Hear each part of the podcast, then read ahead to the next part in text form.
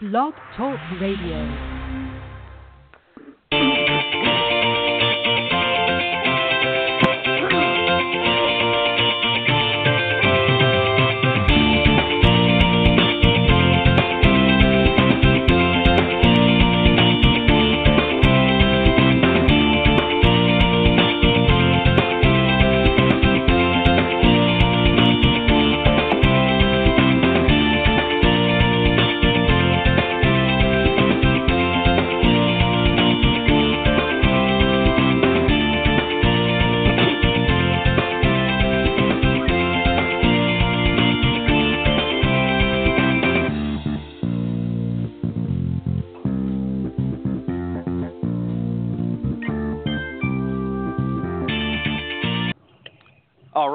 Everybody, and welcome to Golf Talk Live. I'm your host, Ted Oderico, and i uh, got another great show for you tonight. It's already uh, moving into the end of April. This is the last show of April. We're going to be working into May next week, and it's just hard to believe. I don't know where the, the months are going, the days are going, but uh, I'm glad that the, the good weather's finally here.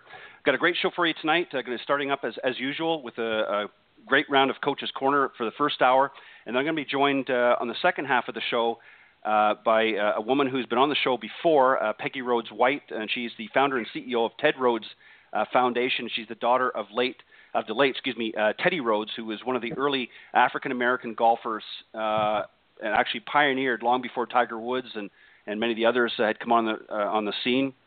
In fact, he was a big inspiration for Tiger Woods getting into golf as well. So we're going to talk with her about what's happening with the foundation and some of the tournaments that she's doing to honor her father a little bit later in the broadcast. But I want to thank you for joining me here on uh, blogtalkradio.com. Just remember, we're live every Thursday evening from 6 to 8 p.m. Central. That's 7 to 9 for you on the East Coast, and that's uh, 5 to 7, I believe, uh, for those of you on uh, Pacific time. And uh, quickest way to find us, go to blogtalkradio.com. Up in the search key, type Golf Talk Live, and that will take you to the main page where you can tune into the show uh, live, as I said, on Thursdays. And for some reason, if you're not able to join us during the live broadcast, not a problem. You can uh, visit that link and uh, scroll down to the on demand section, and uh, you can listen to the uh, recorded versions of all of the uh, previously aired broadcasts. But thank you for those of you that are tuning in live tonight. Uh, audience is always continuing to grow, and I want to thank all the new listeners that have been joining in here over the last few weeks. Thank you for your continued support as well. If you want to speak to any of the guests or call in during the live broadcast on Thursdays, you can do so by calling area code 646 716 466, uh, sorry, 4667. I think there was too many sixes in there. 4667, that's right. I had to think about that one for a second. Or you can email questions or comments to me personally at ted.golftalklive at gmail.com. And if you're interested in coming on the show, if you're in the golf profession, whether you're a teacher professional, coach, or uh, entrepreneur and you want to come on and share uh, some of your uh, expertise with my audience, I'm more than happy to have you. You can reach out to me, as I said, at ted.golftalklive at gmail.com. And I always, of course, update the program on Facebook. Go to Golf Talk Live blog and on Facebook, and you'll see all of the currently aired shows and uh, always post those every week uh, through social media and also on Twitter. My Twitter handle is Ted and Buck CEO, CEO of course in capital letters. Uh, as I mentioned, I'm starting out with uh, Coach's Corner as normal, and I got uh, three great uh, gentlemen on tonight. two have been on the show before, and a new a newbie, if you will, and I'll, I'll, introduce those here in just a second. first up, of course. Is my good buddy Mr. Clint Wright? he's a 30-year member of the PGA and he's a partner at TGM Golf and a big proponent of the R3 approach, which he's been on and talked about the show, and and really one of uh, among one of my favorite guests uh, on the show. And as I was joking with him earlier, uh, he's moved up to the front of the bus uh, now, as opposed to being at the back of the bus, uh, with all his hard work over the last couple of years here on the show. So I appreciate that. And uh, Scott Millman, of course, hasn't been on the show for a little while. Very busy doing a lot of things. We'll talk a little bit about that in a while. But he's a master teacher professional. He's the owner and president of the uh, Simple World of Golf and co-owner and founder at the uh, NRG uh, Foundation, which stands for No Restrictions Golf, uh, and he helps uh, a lot of the uh, wounded veterans out there. get back out on the golf course and, and, do some great things. And he actually just relocated to Dallas. We're going to talk a little bit about that as the show progresses. And certainly, last but not least, as I said, a newcomer to the panel, Tony Brooks. He's a PGA Master Professional, and with his professional background, includes a successful tenure as a competitive golfer as well as receiving the highest honor of the PGA as one of the 400 PGA Master Professionals. Uh, he's a passion for golf playing as well as instructing, which has spanned over the last uh, 20 years. He's a former head professional whose career began as an apprentice at the famed Riviera Country Club in Los Angeles, California. So, uh, without any further ado, gentlemen, welcome to Golf Talk Live's Coach's Corner. I'm glad to be here. And uh, thank, yeah, thank you. Uh, glad to uh, finally get that over with and get out, get all of that out. And we can get to some some conversation here, guys. I wanted to talk about, um, you know, now obviously here, uh, Clint, you and I, and, and uh, obviously Tony, and well, I guess now Scott, you're you're pretty much in the south now as well, being in Dallas. Um, we have a little bit of better advantage down here. We can pretty much, for most areas, play golf all year round. But there's a lot of those up in the northeast uh, that have to wait to, to springtime to sort of get out there and really do anything. And uh, I call it this uh, sort of the winter thaw. Um, so, uh, what I want to talk to you guys about, and Clint, I'm going to let you start off, and, and, then I'll go to Scott, and then Tony, I'll let you round out uh, the conversation. What should golfers be doing at this point? And let's again focus really for all golfers, but particularly those that are that are just starting to get out to the game right now. What should they be doing to prepare for the new season? Well, I, I mean, I think if if you look at, I spent a number of years in Wisconsin and dealing with people that you know we we opened up April 15th and we closed October 1st. Right. So we we always encourage people to not you know to not stop doing things that they would normally do to to stay in shape to play it year round. You know, stay flexible. Indoor facilities. They should have been hitting a few balls, making some swings. But if they hadn't, you know, I, I think that the the simplest thing for them to understand is that they need a little patience. Go out right. and start. Uh, you know, don't go out and try to make driver swings right out of the box. I mean, their body's not ready for that. Uh, they may, you know, end up injuring themselves if they're not careful. Uh, they need to, you know, get in a little bit of a stretching program and start out slow and and uh, develop some patience and get back into, you know, get back into playing shape. Yeah, I, I agree, and and and you're right. You know, the, the sad thing is is I think a lot of golfers, uh, and I'm sure you'd all agree with me that that sort of sit dormant, as I call it, for a few months.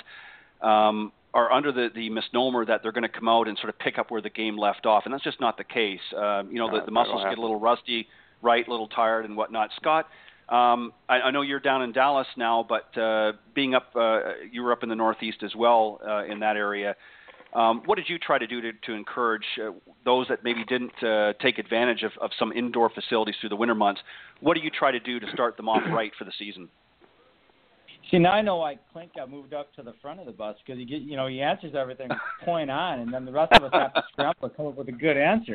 yeah, you know, I, I think I think I think a big part of it is, um, you know, a lot of players they they put their clubs away and they haven't touched them. So the, the first thing I recommend is making sure you, you go through, you check your equipment, check your grips, replace your spikes. But then, you know, Clint's right. As far as the stretching and flexibility program and taking it easy, I think as you get out there, it's, it's makes sense to start with short game, work on your putting, work on your chipping, start working on your wedge play.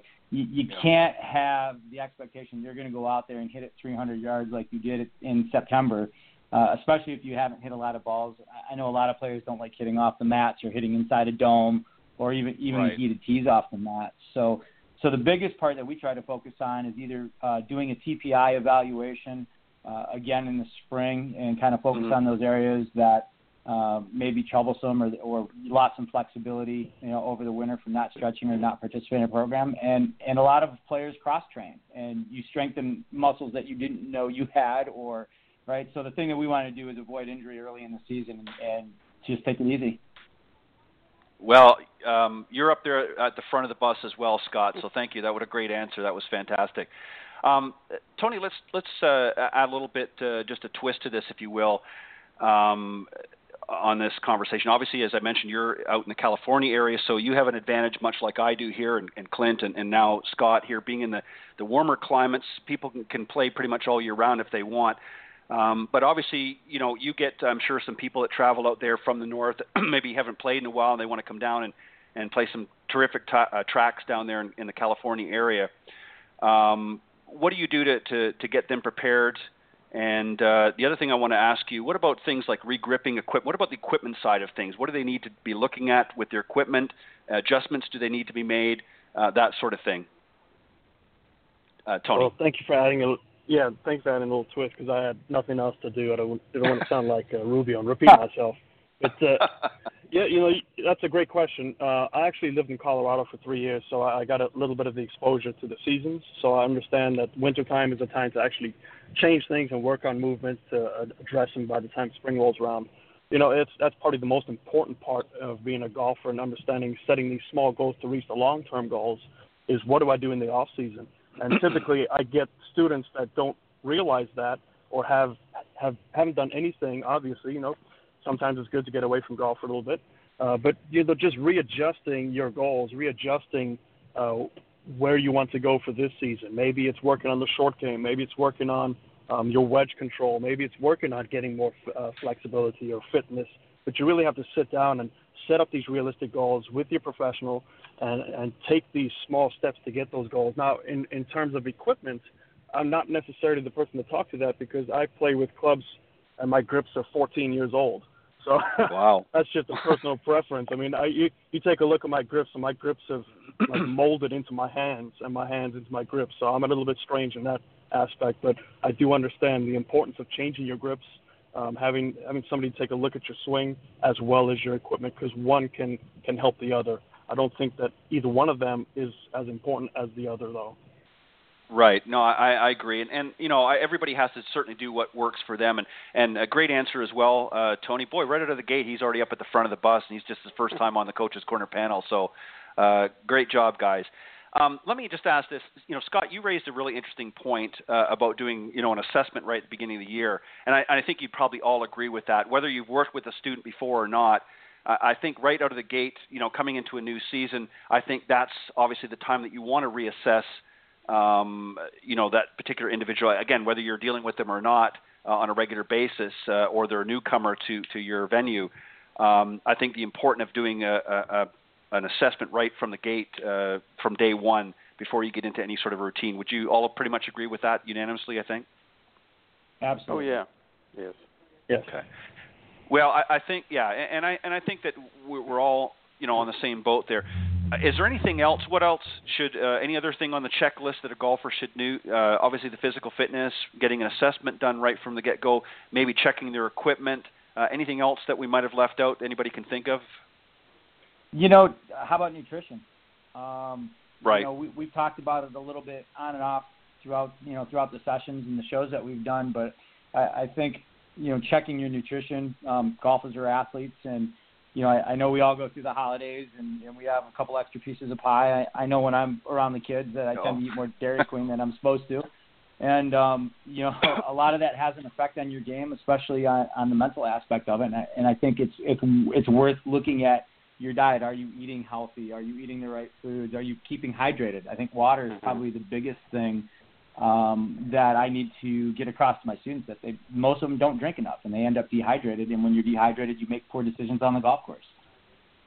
Yeah, you're right. Well, I, I'm, I'm going to correct you. Just make a, a minor correction. That a lot of them do drink enough, and unfortunately, it's not what they should be drinking going around the golf course, and that's probably why a lot of them end up getting dehydrated. But yeah, yeah, it's a, a dehydrator, not a hydrator. there you go. You know, the other thing too is, and I, I got to laugh. I just want to interject, and then then we'll move on. But you know, I, I had a laugh. Uh, I I was at, uh, I think it was at Bay Point, and and I know Clint, you'll know where I'm talking about here in Panama oh, City yeah. Beach. And uh, there was a young group of guys came out, and they were up on the first tee, and I, I swear between the group of them, there was a foursome. they must have had at least a couple of those monster energy drinks before they went out there. I never seen four guys go around that golf course so fast in my entire life because they were all hopped up on these energy drinks. and you know, I, I don't have a problem. I'm not a big proponent of the energy drinks. I, I personally don't believe in them, but for some people, they swear by it. I, I think if you wanted to have one, that would be maybe okay. But you know, if you're using that to hydrate with, and you're you know one after another, um, you're certainly going to not have to worry about playing a four-hour round. Um, how good you're going to be, I don't know, but uh, but anyways, uh, Scott, great point. You got to hydrate yourself, and nutrition is certainly important. Um, you know, a lot of people don't realize that, but it takes a lot of energy to play 18 holes. Even in a golf cart, there's still a lot of energy uh, used throughout uh, that 18-hole round. And uh, if you're not eating properly and and eating um, the, not just the proper things, but eating, you know, sort of nibbling along the way, if you will, and, and not, you know, sort of gouging on on fast foods or or you know hot dog at the turn that's not going to give you the energy you need to, to carry out to the back nine. That's a, that's a great point to make. All right, I want to flip this around, and, and Scott, I'm going to start back with you, and then Tony, and then we'll follow up with Clint. Um, what's on your to-do list at the beginning uh, of the season? Anything special that you guys do uh, to prepare uh, for your new season? Uh, Scott, you go ahead, and then, and then Tony and Clint. Wow, that's a that's a great question. You've never asked that one before. No, well, Um, hey, this, I- this is a new season, Scott. You haven't been here in a while, so.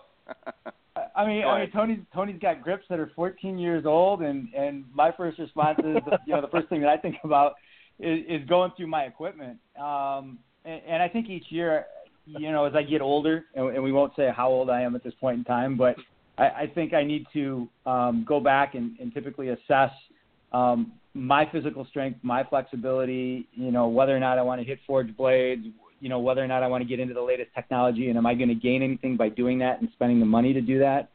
Um, so I think for me, my, my first priority is, is to go through an equipment check. Um, and then the second part of that is going through a physical check. Um, you know, I, I do a lot of running and I, you know, I get tight. I do a lot of lifting over the winter and don't swing a golf club very much. And um, the swing has a tendency to get tight and short and change and quick. Um, so at the beginning of the season, for me, it's really important to start working on tempo uh, and just working through working on a lot of wedges and, and trying to find feel and, and work on flexibility. That's that's usually where I start most every year. Um, and this year will probably be no exception, except I'll be able to play almost year round now down in, in Dallas. So I'm, I'm kind of excited Oh, yeah. about that. Mm-hmm. yeah, you'll have you'll have a good time in Dallas. Lots of great courses there. Um, you won't get you won't get you'll get a, a different type of members bounce though on some of those uh, firmer fairways in, in Texas though with that heat. Uh, mind you, they've been softening up this year with all the rain. But uh, anyways, uh, Tony, what about yourself? What what uh, what do you do to prepare for the season for yourself uh, and getting ready? Well, I'll tell you what, you know, now, and I'm sure like the other members of the panel, we don't get to play as much as we used to. Um, especially, Right. I have a family now, and my priorities is actually with golf and working with my students. So, you know, my my focus is my students. What do I get them ready to play, and how do I get them better prepared for their uh, year upcoming year? But I'll go off of, you know, the occasional time I do get to go play golf every now and then with a student of mine. You know, I don't want to go and completely embarrass myself, so I will Sure. hit a few golf balls before the round. And instead of focusing on striking the ball, you know, because if you ask a brand new player and you ask a tour player how many great shots did they strike the way they wanted to strike, the answer is usually two to three. So we're all in the same level of expectation. Um, so I don't focus on that level of ex- expectation anymore. I focus on just keeping it somewhere straight, hit it somewhere near the green, and then let my chipping and putting save myself. And I and I think the problem with most amateurs is they, I see it all the time, is you look at the driving range and I have 20 stalls at my Mm. facility and there's you know 20 people waiting, another 20 people waiting for them, and then I'm having a putting green and there's you know and there's three or four people practicing their putting, and no one ever Yeah. gets any better. And they wonder why they don't get any better because 60% of your shots come from 50 yards and in. So why don't you spend 60% of your time on the short game? You see it all the time. Everyone's just focusing on striking the ball perfectly. In the real world, even the best players in the world strike the ball perfectly two to three times. So that's where I try and teach my students to just be realistic with themselves, or else they're just going to set themselves up for disaster. Yeah, and, and well said, uh, uh, Scott and, and Tony as well. Uh, great answers. You know, you're you're exactly right, and and and Clint, I know you're gonna you're gonna chime in on on that I'm, I'm the short going to rant on that for a minute. Oh, yeah, Clint, you're gonna you're gonna come in on that one, but uh, Oh, but no, you, you're exactly right. Go ahead, Clint. Let it let it fly. Well, Tony, I don't know where you've been all my life, son, but that was wonderful. I mean, you're you know, you're absolutely. I mean, Ted can tell you is that I have a program that we just started. I'll get back to what I do. It's a great story right now, but we have a program that that we operate under called the Third Shot Program. And we don't have time for me to explain it right now, but Tony, I'll get in touch with you later on. And Sure. we we run a third shot program. And but the question was is what do we get prepared and I'll tell you what what you have to do. I'm almost 60 years old and I think this this spring was the first time that I didn't go ask my doctor whether I should get into this exercise program and I should have. and I uh, I just now have played my second round of golf since the first of March because I got into a new stretching program and stuff and bruised the meniscus on my left knee. Mm. Couldn't hardly walk. I mean, you know, but it's gotten better. So I think that uh, Scott's absolutely correct. we have to evaluate ourselves uh, as we go. And one thing he brings up about equipment, I went down and I started hitting regular shafted irons. Yeah. You know, club speed's not there. I still, you know, play the graphite woods and stuff, but evaluate my equipment. Is this the best thing that I can play with? You know, played with a set of clubs for three or four years and got to a point not swinging as hard as I used to, not capable of swinging as hard as I used to.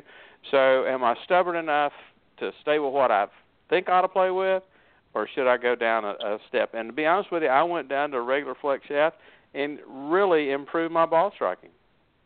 Yeah, yeah, I no. Mean, I mean, you have to do that, and we have to be honest with ourselves enough. It's just like Tony was saying that most people are not honest with themselves enough to go chip and putt. They never you accept know, the fact that they're hitting it okay and go over there and do something. Because what really gets me, and Tony, I think you'll agree with this. I get emails from guys all over the place. I got one yesterday. It said, "Put your left foot here. Add 30 yards to your drive." I'm going, really? I mean, we get it preached to us all the time that it's about straighter and longer. But the best players in the world understand that it's not. But a, a lot of our and the problem we have as teachers is that we have students coming with the expectations we're going to take them to the driving range and show them how to hit it straighter and longer. And we like to eat like everybody else does, so you're going to kind of give your customer what they're asking for. So we get trapped into the fact that we don't take them to that practice facility to teach them how to hit the third shot, teach them how to chip and putt, because that's not really what our customers are being told they should do. Yeah, that that's an excellent. Yeah, that's an excellent point. Um, you know, Clint, and and I think everybody on the panel would agree with you. You know, the sad thing is, and, and going back to what Tony was talking about earlier about you know the the drives and things like that, right. uh, and and and the bays, you know, being two or three deep. The problem is there's been, and we've talked about this, and I, I make no bones about this. I, I love equipment. I think it's great. I think there's a lot of interesting stuff out there um, with some of the technology, but the marketing programs have been so aggressive over the years in getting, you know, like you said, put your left foot here and do this, do that, and you're going to get 10, 20, 30 extra yards. But the reality is, if you don't know how to make solid contact with the golf ball, I don't care what club anybody puts in your hand, you're not going to achieve those results that, that are being promoted. And it bothers me as somebody in the profession as well because it sets us up for failure because everybody, as, as we all can uh, relate to, comes to us saying, well, I want this and I want that and it's right. just not realistic. Um, and and if we could just, you know, kind of swallow our pride a little bit and and as an industry and say, okay, look, here's the reality. This is where you need to be focused on. Yeah, it's great to hit a, a monster drive once in a while, but the truth of the matter is, as as Tony had put in, and Clint, I know you would, from basically 60 yards in or maybe even 100 yards in is where you're scoring, not uh, 100 yards out. Um, and and I think it's just uh, it's a great program that you have, Clint. I know that and uh, I just think that uh, we have to just be a little bit smarter uh, about our approach on. And I know you guys do that, um, but I think as an industry we have to be smarter. Yeah, I agree. We actually expanded out past 100 yards because I I have some ladies that that can't that's hitting seven wood for the third shot. Yeah. So we we bring it a little further out, but that that's for another day. Yeah, no, and, and you're right, and and you know, that's that's the other thing too is as an industry you have to continually adjust and, and make changes. Um, Clint, uh, I'm going to give you a chance to catch your breath, and, and Tony, I'm going to start sure. you off on this one here, uh, and then we'll flip to Clint, and then Scott, I'll let you round out this question. Um, the word coaching seems to be coming up a lot everywhere. Everybody's coaching now. Um, are more teaching pros switching from traditional lessons to a more uh, coaching platform? And uh, and if so, is it a good thing? Uh, Tony? Well, that's a good question. Uh, you know, our operation is solely based on introducing golf to new people. So we're trying to get the 90 million people that are interested in playing this golf, this game of golf. So our philosophy is how do we get them to want to try this game? Um, and it's not necessarily just learning how to strike a golf ball because let's be realistic, the word golf doesn't really flash excitement. You know, I don't see many young people saying, "Wow, golf, that sounds fun." You know, it's still in that old adage of, you know, it's an old man sport, it's a rich man sport. So how are we trying to attract people? You know, so we have to kind of flip it and say, you know, we're not we're not instructors. We are coaches, and I believe it is a good thing because I have a junior right. program where I've got pushing 30, 35 kids now in seven months, and I I teach them very little about golf. I teach them more about life, and it's not really the first tee. You know, I try and get involved in their in their schoolwork and make sure that they are involved in their community and make sure that they listen to their parents and give them a sportsmanship environment. And I'm doing it through golf. You know, my philosophy is golf stands for game of life first. So I'm teaching them the game of life through golf.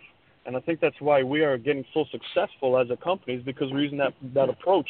We're not, you know, I don't really care if you have if you're laying the club off or if you have one plane, two planes, stack and tilt. I mean, I can teach all of those, but that's not my passion. My passion is teaching golf because golf has saved my life.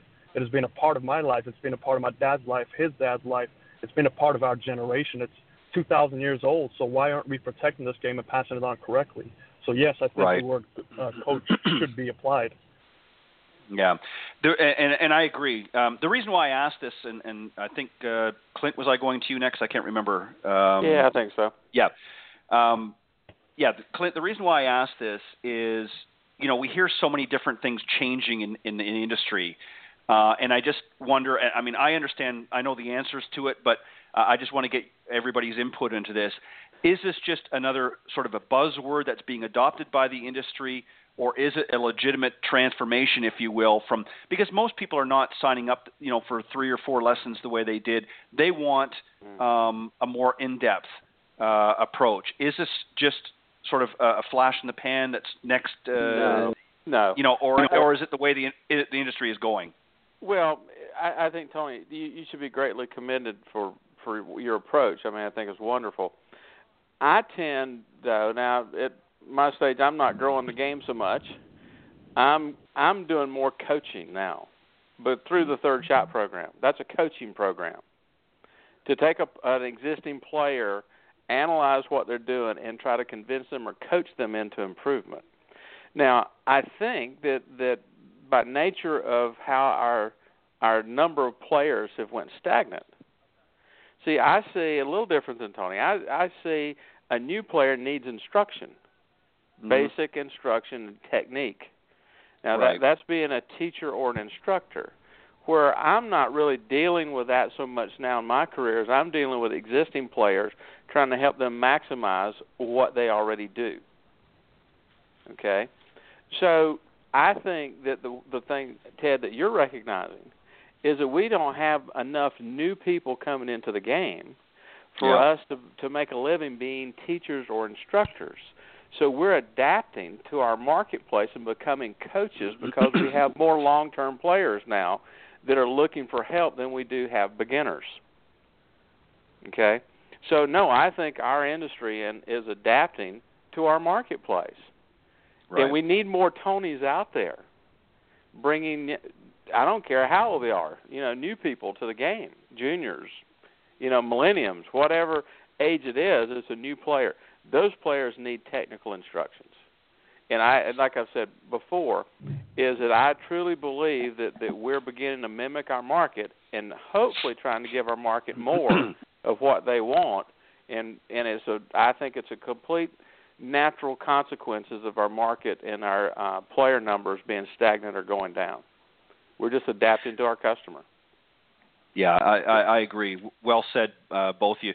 Um, Scott, what about you? Um, I think you would probably agree that that uh, coaching is is really, uh, as uh, Clint had just put, is adapting to what the market is right now. Um, but is it something that that is is sort of going to pass us by here, and something else will come out, or or is it something that that you have adopted as well as more of a coaching platform uh, as, as opposed to just sort of traditional? Have we, in other words, have we outgrown um, you know, the, the traditional golf lesson now morphed into something a little bit more um, committal?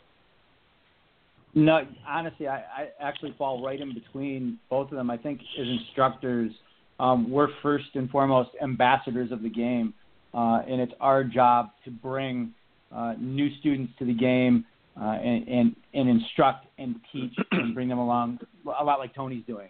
And, and then there's the flip side. There's your established uh, players that you have that you've worked with that you know for whatever reason don't want instruction, they're not receptive to instruction, but they need refinement in course management or the mental game or just overall they need some tweaks with equipment or stretching or or whatever it may be. Um, and I think I fall right in between both of them. Um, I get a, a rash of students that are new, and, and then again working with veterans that have disabilities. Uh, it's a it's an entirely different demographic that you're dealing with that you want to bring into the game, and it's my responsibility as part of being having a foundation is uh, being able to educate not only individual players but golf golf course owners and operators as well about what accessible golf is like, uh, being able to have an accessible cart, uh, and how people can call the course and have give them 48 hours to make sure those carts are charged and, and available. So.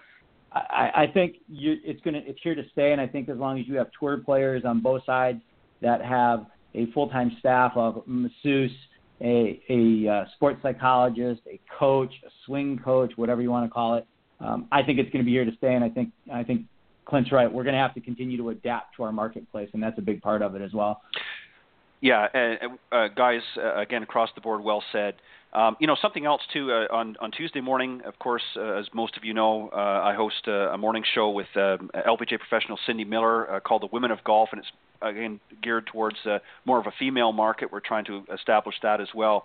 And our, our guest this week was uh, LPGA professional Mary Rabb. I don't know if uh, sp- spelled R A B B.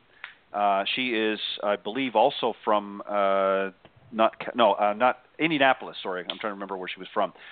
But you know, there's other newer markets. You know, Scott, you're doing something here, working a lot with uh, with a lot of the veterans that, which uh, is an area certainly veterans have played for for years uh, golf, but you're really taking it at, to sort of that next level um, what Mary talked about this week, which is something really I hadn't really given a lot of consideration myself, but um, she has started working a lot with special needs children um, and getting them, introducing them to golf, and had some phenomenal success uh, in not only reaching through.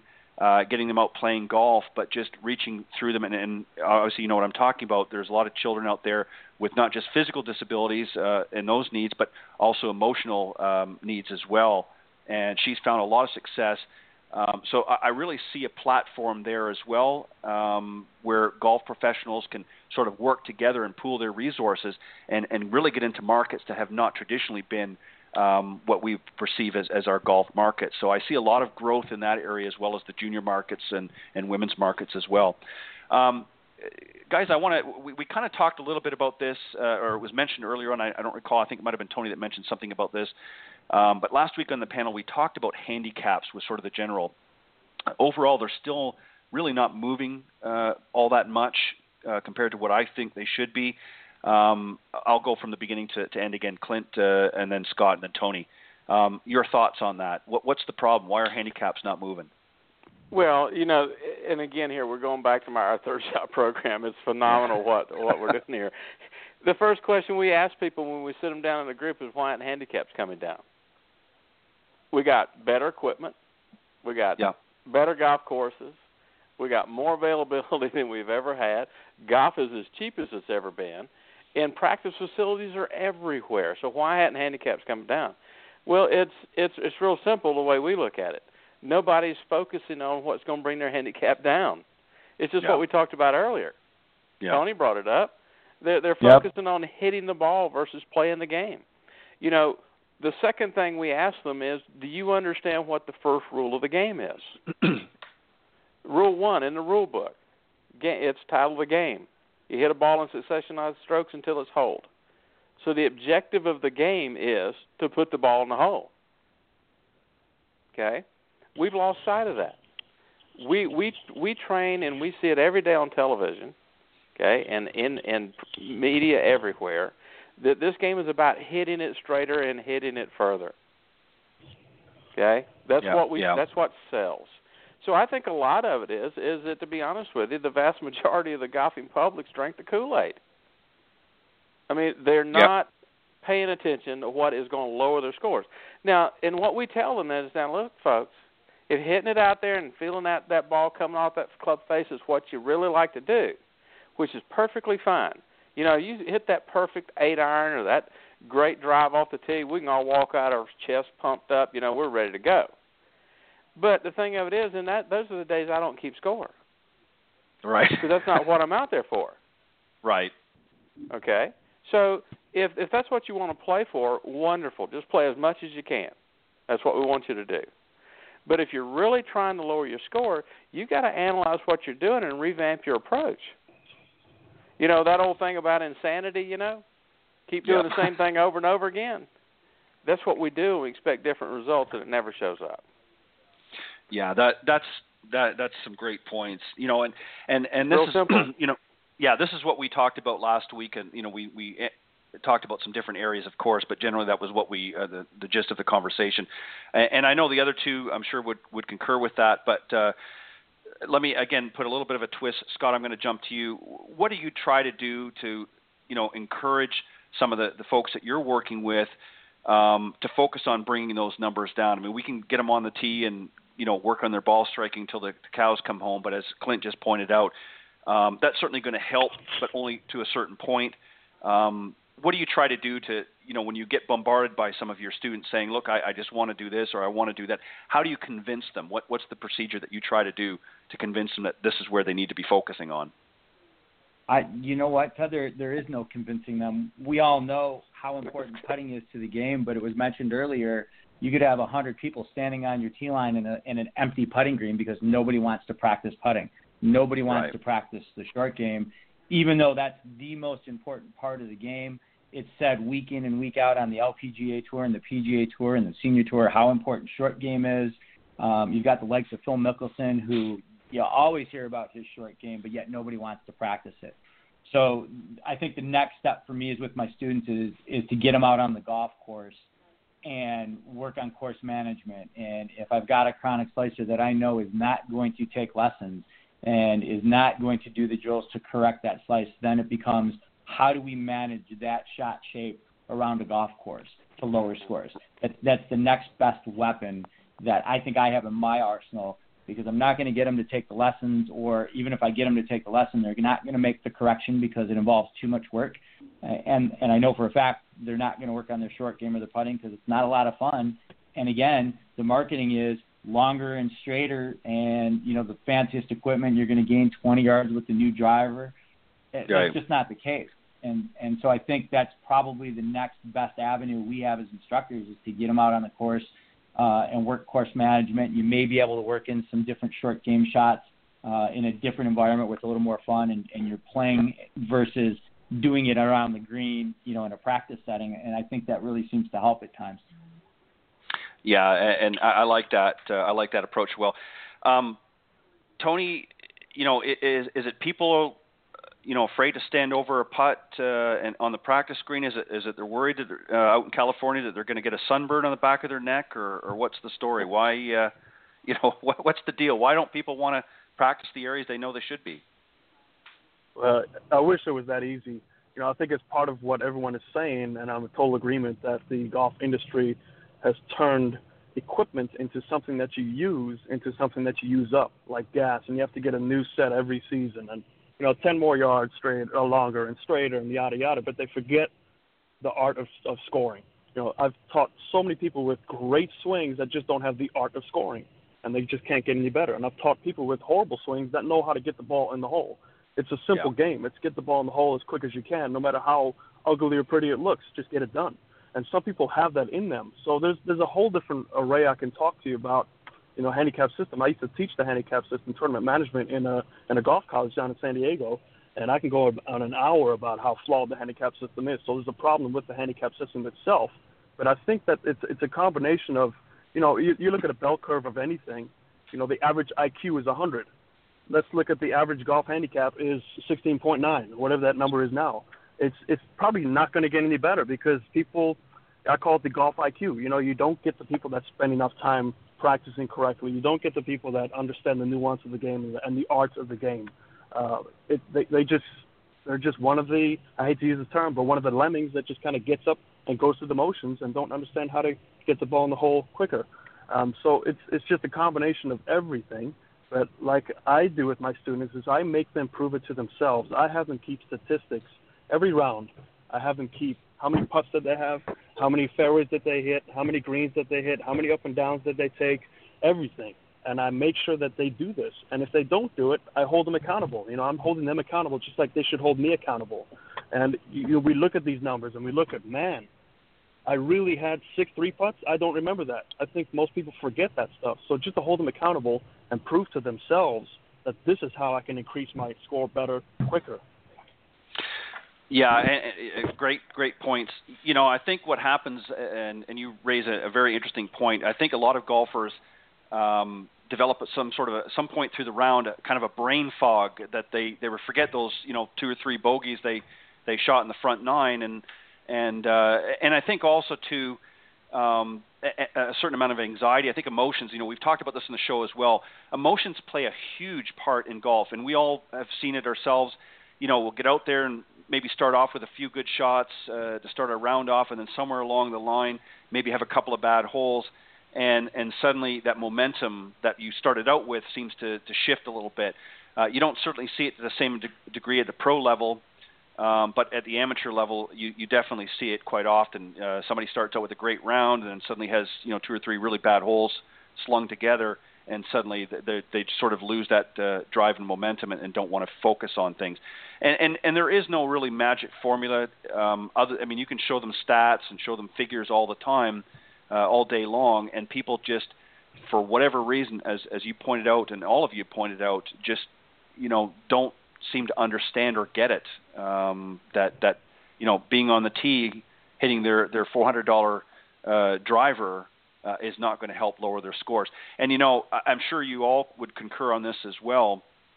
Um, you know at the beginning of the season, how many people come to you with that new piece of equipment, and had you been able to take the money that they spent on that equipment and put them through, uh, uh, you know, maybe a, a few weeks uh, coaching uh, on the areas that we know are going to prove and get the results, you'd be amazed. Um, and then and then buying that four hundred dollar driver down the road when they've got a good solid game to play with would be would be their reward. Um, you know, so that if they so choose. But um, I, I want to ask you guys another uh, another question as well uh, that I think is kind of interesting. And uh, Scott, I'm going to start with you, and then Tony, and then Clint.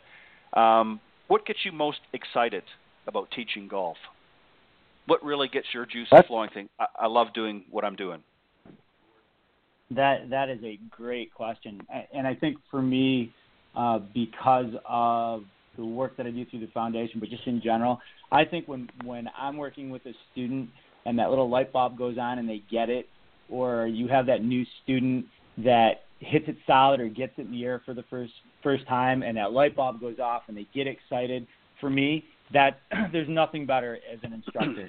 Um, you know, we all teach uh, an array of different students from the beginner all the way to accomplished accomplished players, um, and it never goes away. When when I'm working with a, with a student, the the thing that excites me most is when they get it, be it a drill or they hit a shot for the first time, they get a ball airborne for the first time, or they correct shot shape for the first time that excites me more than anything. I, I think as, as an instructor, that's what you what teaching is about is, is being able to see somebody smile and that light bulb go off. And after they've been struggling with, let's say, hitting a slice for years and years and years, and you make that correction, and all of a sudden they get it or they get that feel and they go, "I got it." That's that's what's exciting, and I get to see that a lot uh, when we do the clinics uh, with the veterans. That there, there's no better time for me as an instructor is when I get to go out there and, and help and and really teach the game in a different way because everything we do is kind of adaptable at that point, and uh, I, I think that excites me more than anything. Yeah, and uh, and you use some great work, Scott, um, and and certainly keep it up. No, a, a great point. I, I like that. Um, Tony, what about you? What what gets you excited about teaching golf? I would have to say the connections I make. You know, it's for me, it's nice to see a student hit a great shot, and it does feel great. But what at the end of the day, when I get a phone call uh, from a student saying, "Hey, you know, I really enjoyed our time together. You got me away from life for a second, that makes it worth it for me because golf, like I said before, has saved me quite a few times, and I'm sure it saved a lot of people. And just to give you an example, I was at my driving range a couple of days ago, and I saw this this young gentleman. He probably was in his early 20s, hitting golf balls, and he was it looked like he was struggling. So I walked down and introduced myself to him, and I found out uh, he hadn't played in eight years, and I was trying to figure out, you know, where'd you go? And he said he went on a vacation because he got in some trouble when he was younger. So without you know, pushing that subject. I obviously knew what that meant. Uh, but right. he was here because he it, it was his zen place. It was his place to get away from problems, and he didn't feel like he was judged on a golf course. And here I am, you know, a, a person who's gone on my venture, my journey through golf, and I'm talking to this young man, and he looked like a great individual, learned his lesson, and we made this great connection. And I come across that on a daily basis, and that to me is more important than seeing somebody strike a golf ball because it's, you know, now you know you've touched somebody's life, and they can touch somebody else's life, and and get this momentum going. Like I said, this game is very, very old, and it comes from uh, a different country. It comes from China. You it's evolved around the golf uh, golf world, and it's come back to us. So how can we keep this generational thing going? You know, to the next generation. I, I guarantee you, ask most people, they started this game of golf through a relative. So how can we just right. keep this going? And that's what gets me going is understanding that when I'm gone, I've made my footprints in golf, protecting the game that I love with all my heart. That means the world to me. That somebody else is going to do the same. Yeah, well, well said, uh, well said, Tony. And and you know you, you're right. I think that um, you know it's sort of that pay it forward mentality. The one thing I, I like about golf is it, it truly does more so than any other sport or really anything else out there that I can think of um, mimics life. There's so many challenges that you're faced with out on a golf course that mimic some of the challenges, if you really sort of put your mind to it, that we face on our day-to-day uh, life journey. And there's so many life lessons that can be learned out in the golf course. And and I think if if a lot of people would would understand that and think about that, um, and and you know sort of put those uh, that formula together, I think that they would have much more enjoyment. Uh, and it doesn't matter whether you you know are a 30 handicap or a scratch golfer. Um, just getting out there and, and connecting with other people, and it's a great social as well as a, a business uh, uh, a thing as well. Um, Clint, I know uh, I already know one of your answers is is being in the profession. You've had the opportunity to uh, connect with me and be on the show on Coach's Corner and as my guest, well, and and, and I want you to put that. Of my, it's the highlight of my 35 year career, Ted. Yeah, I want you to put that aside and and and give me a real answer. I'll do what that. gets you excited?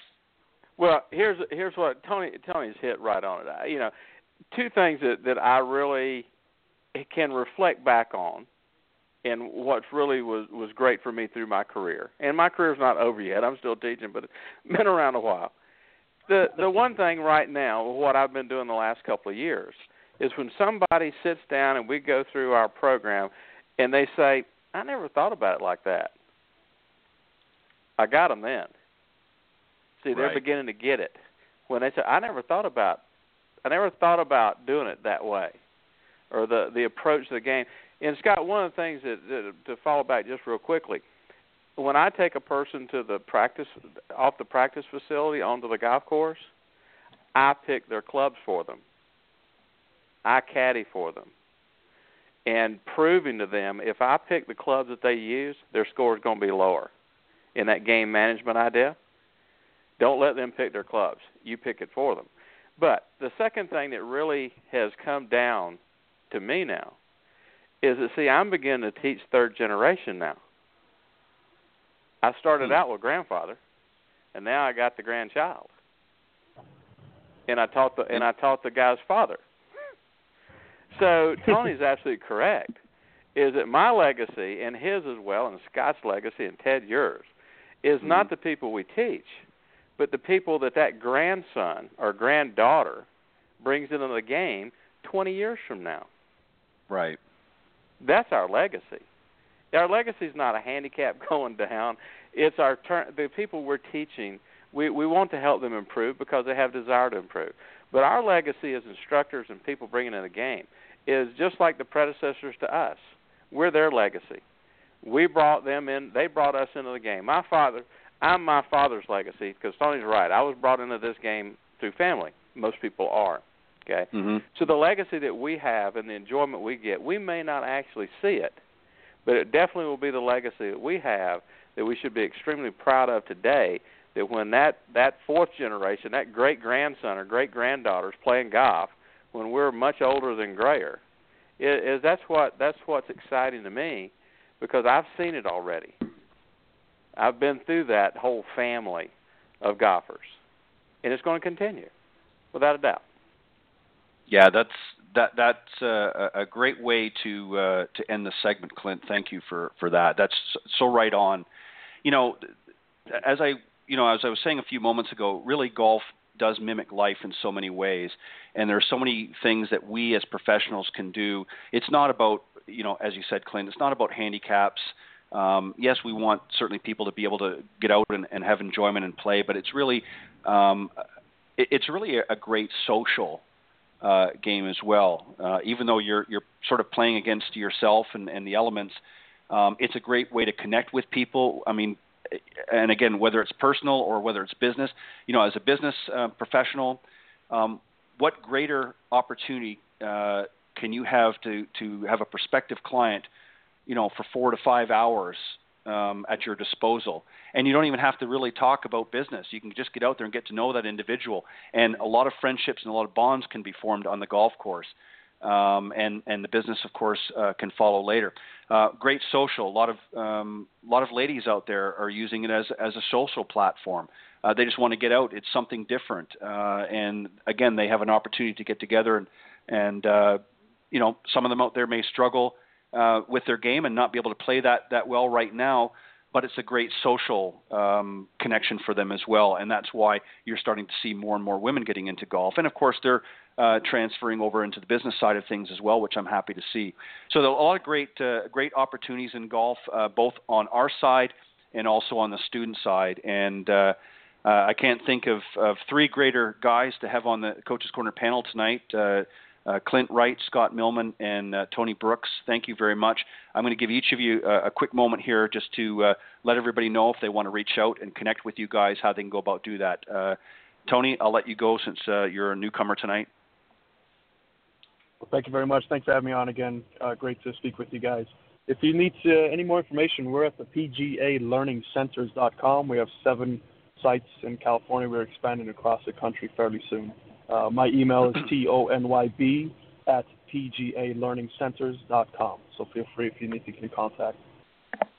Perfect. And Tony, I'm going to be happy to have you come back on the panel uh, anytime, and I know we've got you in the schedule as well.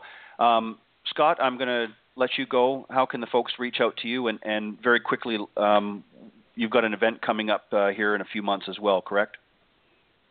That is correct, Ted. And I think you and I will, will probably touch base again in a few more months. But um, we're going to be moving uh, no restrictions golf down to the Dallas area, and we're starting to put um, put those pieces together. And, and we're going to plan on having a, a free clinic, as all our clinics are free for for veterans and their families to attend. Uh, and we're going to put that together. So I can be reached at info at no restrictionsgolf.org, or I can be reached at scott at thesimpleworldofgolf.com.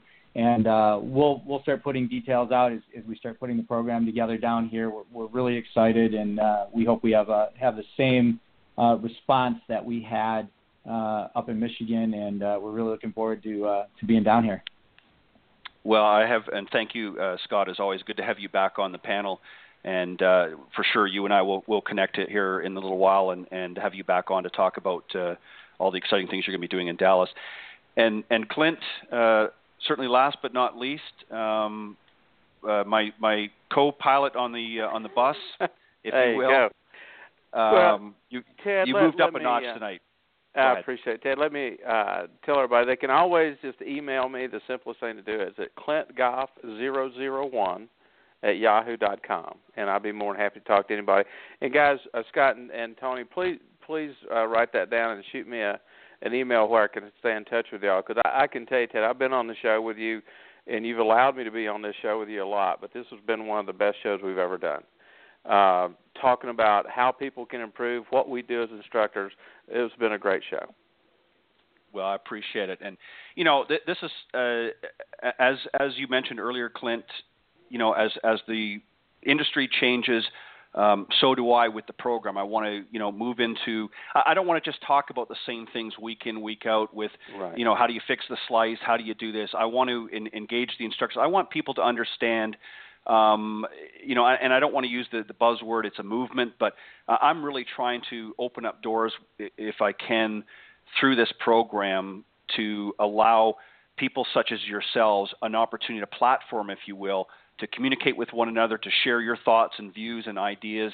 And sometimes we're, you know, we're going to talk a little uh, golf and, and how we can help those players out there. Um, but really, what we want to do is is talk about some of the things that they need to do to engage with us. Uh, it's not just about picking up the phone or going out to your your local uh, golf venue. Uh, it's about really reaching out to the golf community and saying, "Hey, I, I want to be a better golfer." And there's some great instructors across this nation and really around the globe and uh, I want to be somebody in that niche, if you will, that helps bring them together and shares it with the audience. So I think I've been doing that here the last several years with the program, and we're going to keep getting bigger and better as as it goes on. And uh, I appreciate uh, you guys giving your time always, and thank you. Uh, you're welcome. Thanks, Ted. Appreciate. All right. Thank you. Appreciate, uh, having us on. All right, not a problem. Uh, take care, guys, and until next Yes. time, have a Good great night, week. guys. Good night. All right, that was my uh, special guests on the Coaches Corner panel tonight uh, Scott Millman, Clint Wright, uh, and uh, Tony Brooks, uh, who I mentioned was uh, on the panel for the first time tonight. I see my my next my guest this afternoon or this evening, excuse me, is ready to come on. So let me bring her here. Let me just do a, a quick intro. Uh, my, my very special guest, as I mentioned, is uh, Peggy Rhodes White uh, earlier in the show. Uh, she is the daughter of golf uh, pioneer and legendary Theodore, or Ted Rhodes as he's known, considered to be one of the greatest golfers of his era. He was a native of Nashville, Tennessee, or sorry, she's a native of Nashville, Tennessee. She attended Tennessee State University and later became a top performing sales professional in the pharmaceutical industry, medical supply industry as well, working for several Fortune 500 companies such as Johnson & Johnson and Becton Dixon. Uh, in 94, uh, Peggy founded the uh, Ted Rhodes Foundation, which is a nonprofit 501c3 uh, corporation incorporated in Tennessee and Illinois. And as its president, she manages the Ted Rhodes Golf Classic, the Legends Pro Am Golf Tournament, as well as the Ted Rhodes Junior Golf Skills Challenge. Uh, and it ensures that the legacy of Ted Rhodes, her father, of course, is uh, not forgotten. Uh, she's implemented the first female division as well as the junior division of the Classic, and Peggy is a strong advocate for both uh, women and youth in golf. Uh, and being an advocate for her father is really uh, has become her life's work. Uh, she successfully lobbied to have him uh, to be inducted into the Tennessee Golf Hall of Fame. And because of her commitment and advocacy, she was inducted into the African uh, Golfers Hall of Fame as well, and is the recipient of the National Women of Achievement Incorporated, and also the Chicago chapter Profiles of Prominent Award. Uh, as a principal of the uh, uh, Sid uh, Wise Productions, which is a multimedia production company in Chicago, Peggy continues to promote and market events, which includes the UFBL annual golf event and various cities throughout the country.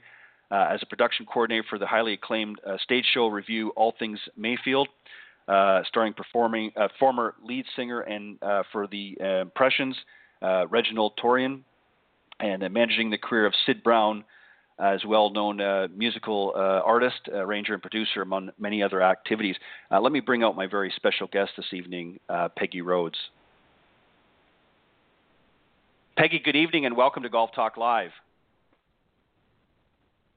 Hi, good evening, Peggy. Hi, good evening, Peggy.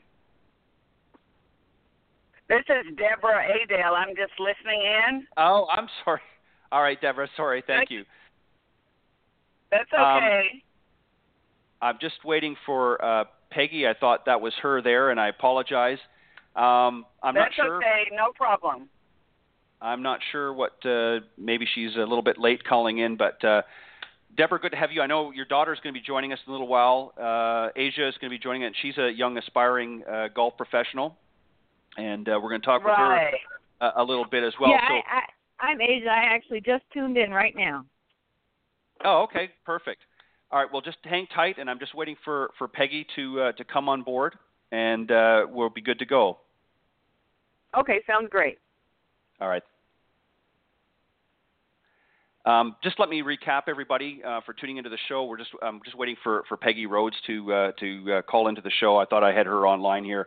Um, one of the things that I try to do, as I was mentioning to the to the panel discussion tonight, uh, Clint uh, Wright and, and Scott Millman and, and Tony Brooks, uh, all great uh, uh, professionals in the golf industry.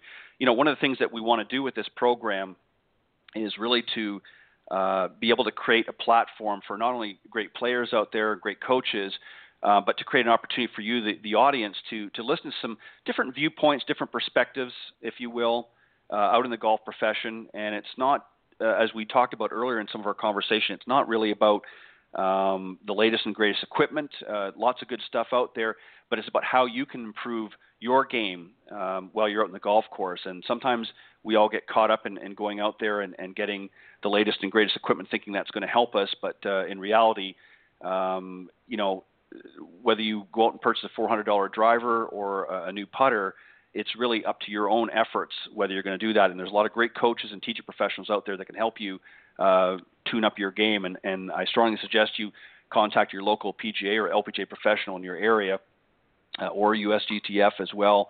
Uh, and work with them and get into a program with them if you want to improve your game. I, I see now. I think Peggy is, is here with me, so let me bring uh, my very special guest, Peggy Rhodes. Good evening, Peggy. How are you? And still not. Let me try this one. Good evening, Peggy. Welcome to Golf Talk Live. And not that one either. I don't know. I'm having terrible luck tonight. I'm not sure what uh, what the problem is, but uh, let me see. Hi, good evening, Peggy. Good evening. Hey, Peggy. I finally got you. Uh, I wasn't sure. I wasn't sure. Um, I've already uh, introed you, Peggy, so um, the folks already know who, who's coming on and, and so forth. But uh, we've got uh, Deborah Adele as well and uh, Asia Adele uh, on the line with us as well. So, um, Peggy, let me just let me just do this, uh, if you will. I, I, know that you've got somebody with you as well. Do you want to to introduce them? Yes, his name is Sid Brown. He is on the board of directors of the Ted Rhodes Foundation. He'll say good evening. Good evening, Ted. Good evening, Sid, and welcome to uh, Golf Talk Live. Um, uh, glad everybody's on here. What I'm going to do, Peggy, is I'm going to do this first. I, I want you to just walk walk the audience now. I know you've been on here. You were on a couple of years ago. I think it was actually February 20th, 2014 was the first time that you came on the show, and we talked about uh, a little bit about the foundation, and we talked about the, the tournament that was coming up, um, and we we did talk uh, obviously about your your father, um, Teddy Rhodes. I, I want you to just sort of briefly recap a little bit about who Ted Rhodes was um, obviously what he meant to you, and the legacy that you're trying to live, leave um, on his behalf. Uh, talk a little bit about that, and then we'll move into some of the things that you're doing with the foundation, and then we'll bring uh, Asia in uh, the conversation as well. Okay? Excellent. Okay. Well, I just want to start off by saying thank you very much for having me back again. I'm looking forward to sharing some exciting information with those who might be listening uh, online and on the radio. So I want to start off by saying my father learned golf, believe it or not, as a teenager, and he learned it working at, as a caddy. And the really exciting thing about it is his first set of golf clubs. He was so determined that he wanted to play golf, he made them from a clothes hanger. Can you believe that? Mm. Wow. and he also had the experience of caddying at two of the most expensive country clubs in Nashville back in those days, which was you know probably un, unheard of, the Belle Meade and Richland Country Club. And I'm just going to hit on some highlights because there's so much sure. information about my dad. We'd be here for the next two right. hours. but one of the things that I want to point out too is that people called him Rags. I don't know if you've heard that name before. Yes. And and why would you think that they called him Rags, Ted? mm mm. Mm mm. I don't know. Okay. and it wasn't because he wore raggedy clothes, it was just the opposite. No. He was very elegant and flashy in his dress. And one of the stories that one of the golfers told me is that he went out and played 18 holes. He had on all white, and he was so proud of himself. And he came back and he didn't have a speck of dirt on his clothes. So he wow. really had, took great pride in his dress. But what was really exciting, I think, too, about my dad is that he had a passion, and his passion was to to play golf. He never worked a day in his life, believe it or not. Back in those days, he never worked a job, and it was difficult for me to understand that because most parents would at least go to a job. Well, his job was golf, and that's yeah. all he ever wanted to do. And he enjoyed teaching others the game of golf as well. And for those who may or may not know, he was Joe Louis's personal uh, golf instructor, uh, as well as his valet and, and playing partner. And then in later years, as he you know began to age, Althea Gibson came in and he mentored her as well as Lee Elder. And Lee Elder's uh, first African American golfer to play in the Masters, and of course Althea Gibson, the the great tennis player. And Tiger Woods, when he won his first Masters, took the time to acknowledge my dad as one of the pioneers that paved the way for him. He also played in 1948, and I took the time today to pull the scores. He played in the U.S. Open in Hmm. L.A. at the Riviera Country Club, and he shot a 70 in the first round and finished in the 21st place. And he was Wow. recognized at that time as the first African American professional golfer. And someone told me that Ben Hogan had said he didn't want to play with him because he felt like he was too good, so he was afraid to play with him because he felt like he might beat him. So I thought that was an interesting story. There you know what? a- go ahead. Sorry. sorry. Go ahead, Peggy. No, what I was going to ask you was, what do you think it was about golf that? I mean, we, I'll give you an example. Um, most people that get into golf were introduced, you know, by a parent or, or a family member. What was it about golf that? Uh, what was it the, the the bug, if you will, that that bit your father that sort of got him interested in playing golf? Um, what was about the sport that he liked uh, that that you can recall? That's an interesting question, and I guess to answer that, I think when he started to caddy, because that was like a part-time job for him. Sure. He watched others play golf, and I, he looked at it and thought it was something that he wanted to do or that he would like to do.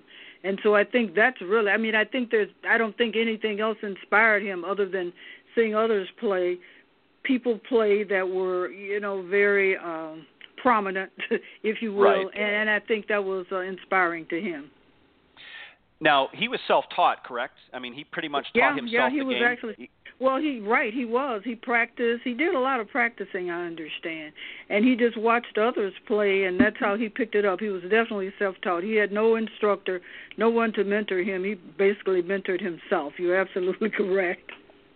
and and that's you know to me some of the best golfers of, of that era and and beyond you know certainly many of them had uh, instructors but not like they do today. Today they've got their mental coach they've got their physical coach they've got their golf uh, coach and so forth and it and it's literally like a machine if you will uh, a well-oiled machine but back in that time Peggy uh, when your father was was up and coming uh, in in the golf business um, they didn't have what they have available today.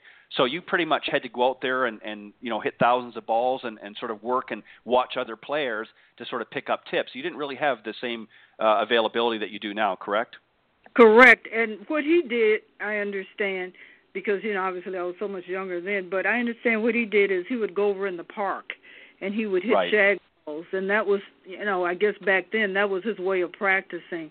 And you're absolutely right, but he had no one to uh to teach him the game. He just learned the game simply on his own, which was fascinating to me that someone could pick up that game back in those days when you were not playing in the country club or you could not play with other people and that you would end up being as successful as he was. Yeah, and and that that really speaks volumes about his abilities, not only as uh, a golfer, of course, but as um, as a man. You know, there were a lot of challenges, as, and we'll talk a, a little bit about that as well. I mean, obviously, um, as we all know, we've talked about this the last time you were on the show. Uh, during that era uh, of the PGA, there was a, a Caucasian-only uh, clause in in that, and I know that uh, you know there was a lot of fighting that went on uh, afterwards in order to, to remove that, and of course it changed into invitation only um, as a way of, of blocking uh, many young great uh, uh, you know black golfers that were coming up to be able to play in the sanctioned events. So your father was really um, a pioneer. Now we all know Tiger Woods and and of course uh, Lee Elder and and, and of course uh, the late Charlie Sifford. Uh, who who helped pave the way as well, but really your father was the first pioneer in the African American community to uh, to get that sort of foot through the door for many of the golfers that followed later. He was, and also too, he and Bill Spiller was instrumental in Mhm. in the litigation against the PGA, and they were really excited because you know you're absolutely right. They they won the lawsuit, but then they changed the uh, Right. policy invitation only. So you're absolutely right. Uh, I want to ask you, you know, given what we know now, and and when we look at uh, especially a player of, of Tiger's prominence, and and I, and I don't want to gloss over the others. I mean, uh, again, Charlie Sifford, uh, you know, was really the first. Um, you know, black golfer that played on a regular basis on the PGA Tour, and I believe he had two victories uh, on the PGA, if I'm not mistaken. Um, and I remember he was also inducted into the uh, the Golf Hall of Fame. And in fact, I watched that evening, and and uh, it, it literally it literally brought tears to my eyes. It was uh, it was an honor to see him being honored uh, on on the stage there with with the other members. Um, but really, despite what's happening and what happened with Tiger Woods coming out on the stage back in 1997 and just really blowing the field away for many many years, um, we're still not seeing a lot of um, African American golfers coming out on the tour. We're seeing certainly a lot of Asian golfers and other ethnicities. Why are we not seeing um, a lot of African American golfers coming into to the golfing world? Is it accessibility, or, or what are some of the reasons? Do you think? I think, in my opinion, it obviously accessibility is important, but also finance expenses is very. You know, as you know, Ted, golf is a very mm-hmm. expensive game, and there mm. often, oftentimes with our African American players, they don't have the necessary funds to compete. Years right. ago, we had a professional golf division, and it was, you know, maybe 10, 15 years ago. And we had, at that time, over a 100 young golfers who were participating in the tournament. But now they've gotten older and they have no interest because they could not devote full time to their golfing career. They had to stop and take a job. And those, and they, they were, you know, good golfers. There's still one out there, but I think he's playing on some tour overseas. Tim O'Neal, he played in our right. event he's probably the youngest one that's still out there trying to to make it happen and that's one of the reasons why the foundation we'll get into that is why yep. we're trying to be uh, instrumental in assisting young people like the Asia Dales and we're working we will be giving a scholarship to Christian Heavens I know you've probably heard of him mm-hmm. Yep. And then we have two young girls here in Chicago called the Birdie Sisters, uh, Erica and Maya Jackson. So we're doing what we can from our end, but we're only one organization, so right. we need these corporations to reach out and and assist us in helping these young people achieve their dream. But I think that's why they just kind of get frustrated and lose interest, and they have they don't have mentors and role models and coaches and people to work with them to push them propel them ahead in making sure that they do you know what it is that they want to do in terms of their golf career Right. Um, while we're on the subject of, of the foundation, we're going to talk about that here in just a moment. But I, what I'd like for you to do first, she's she's actually on the line with us now. But I'd like for you to to introduce Asia and, and explain your relationship with her. And and I know you mentioned to me uh, in in our uh, correspondence that uh, uh she's involved with you uh, through the foundation as well. So um, please introduce her. Give us a little bit of background on her and and, uh, and the relationship that you're developing. Okay, here's what I'm going to do. I'm going to have her to talk about herself, but I'll tell you our okay. relationship to the foundation. She's one of our rising stars, and that's one of the reasons why we are doing this because we wanted to be able to assist up and coming golf professionals. And I was introduced to Asia through someone else actually, and I was fascinated. And when I finally met her face to face, I was even more impressed because she's very focused, very goal oriented, very determined to accomplish her goals. She's very spiritual, so she had to me, she has all the components that one would need to succeed in becoming a LPGA professional golfer. So I'm really excited and and really feel excited, honored that we can support her in whatever way we can. But in order to do that, Ted, we are going to need support from the corporate community as right. well. So uh, without further ado, I'll introduce Asia and she can talk about herself. All right, Asia. Well, thank uh, you, Peggy. Welcome. Thank you, Ted. Thank you, Peggy. Thank you both for uh, having me on today.